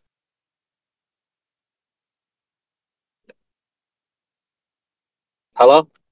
Yep. I heard you, Yeah. champ. Appreciate you, man. Um, looks like you are the last caller, man. So it has come to an end. We do got keep it moving with the two dollars, my Lord and Savior Ness. Hashtag TBV champ. Appreciate you. Ronnie from Phoenix, two dollars. Ness, always working. Flex emoji, glove emoji, good ish. Brother, nah, appreciate you, man. Uh, you know, we all fans here. So I'm just trying to get the questions answered that I have that I know y'all like as well, right? Um, hopefully I didn't miss anything on that Benavidez interview. But till the next one, Arrivederci, Nuts GTO, Instagram and Twitter. Tomorrow morning, 6 a.m. Pacific Standard Time, 9 a.m. Eastern. I'm out.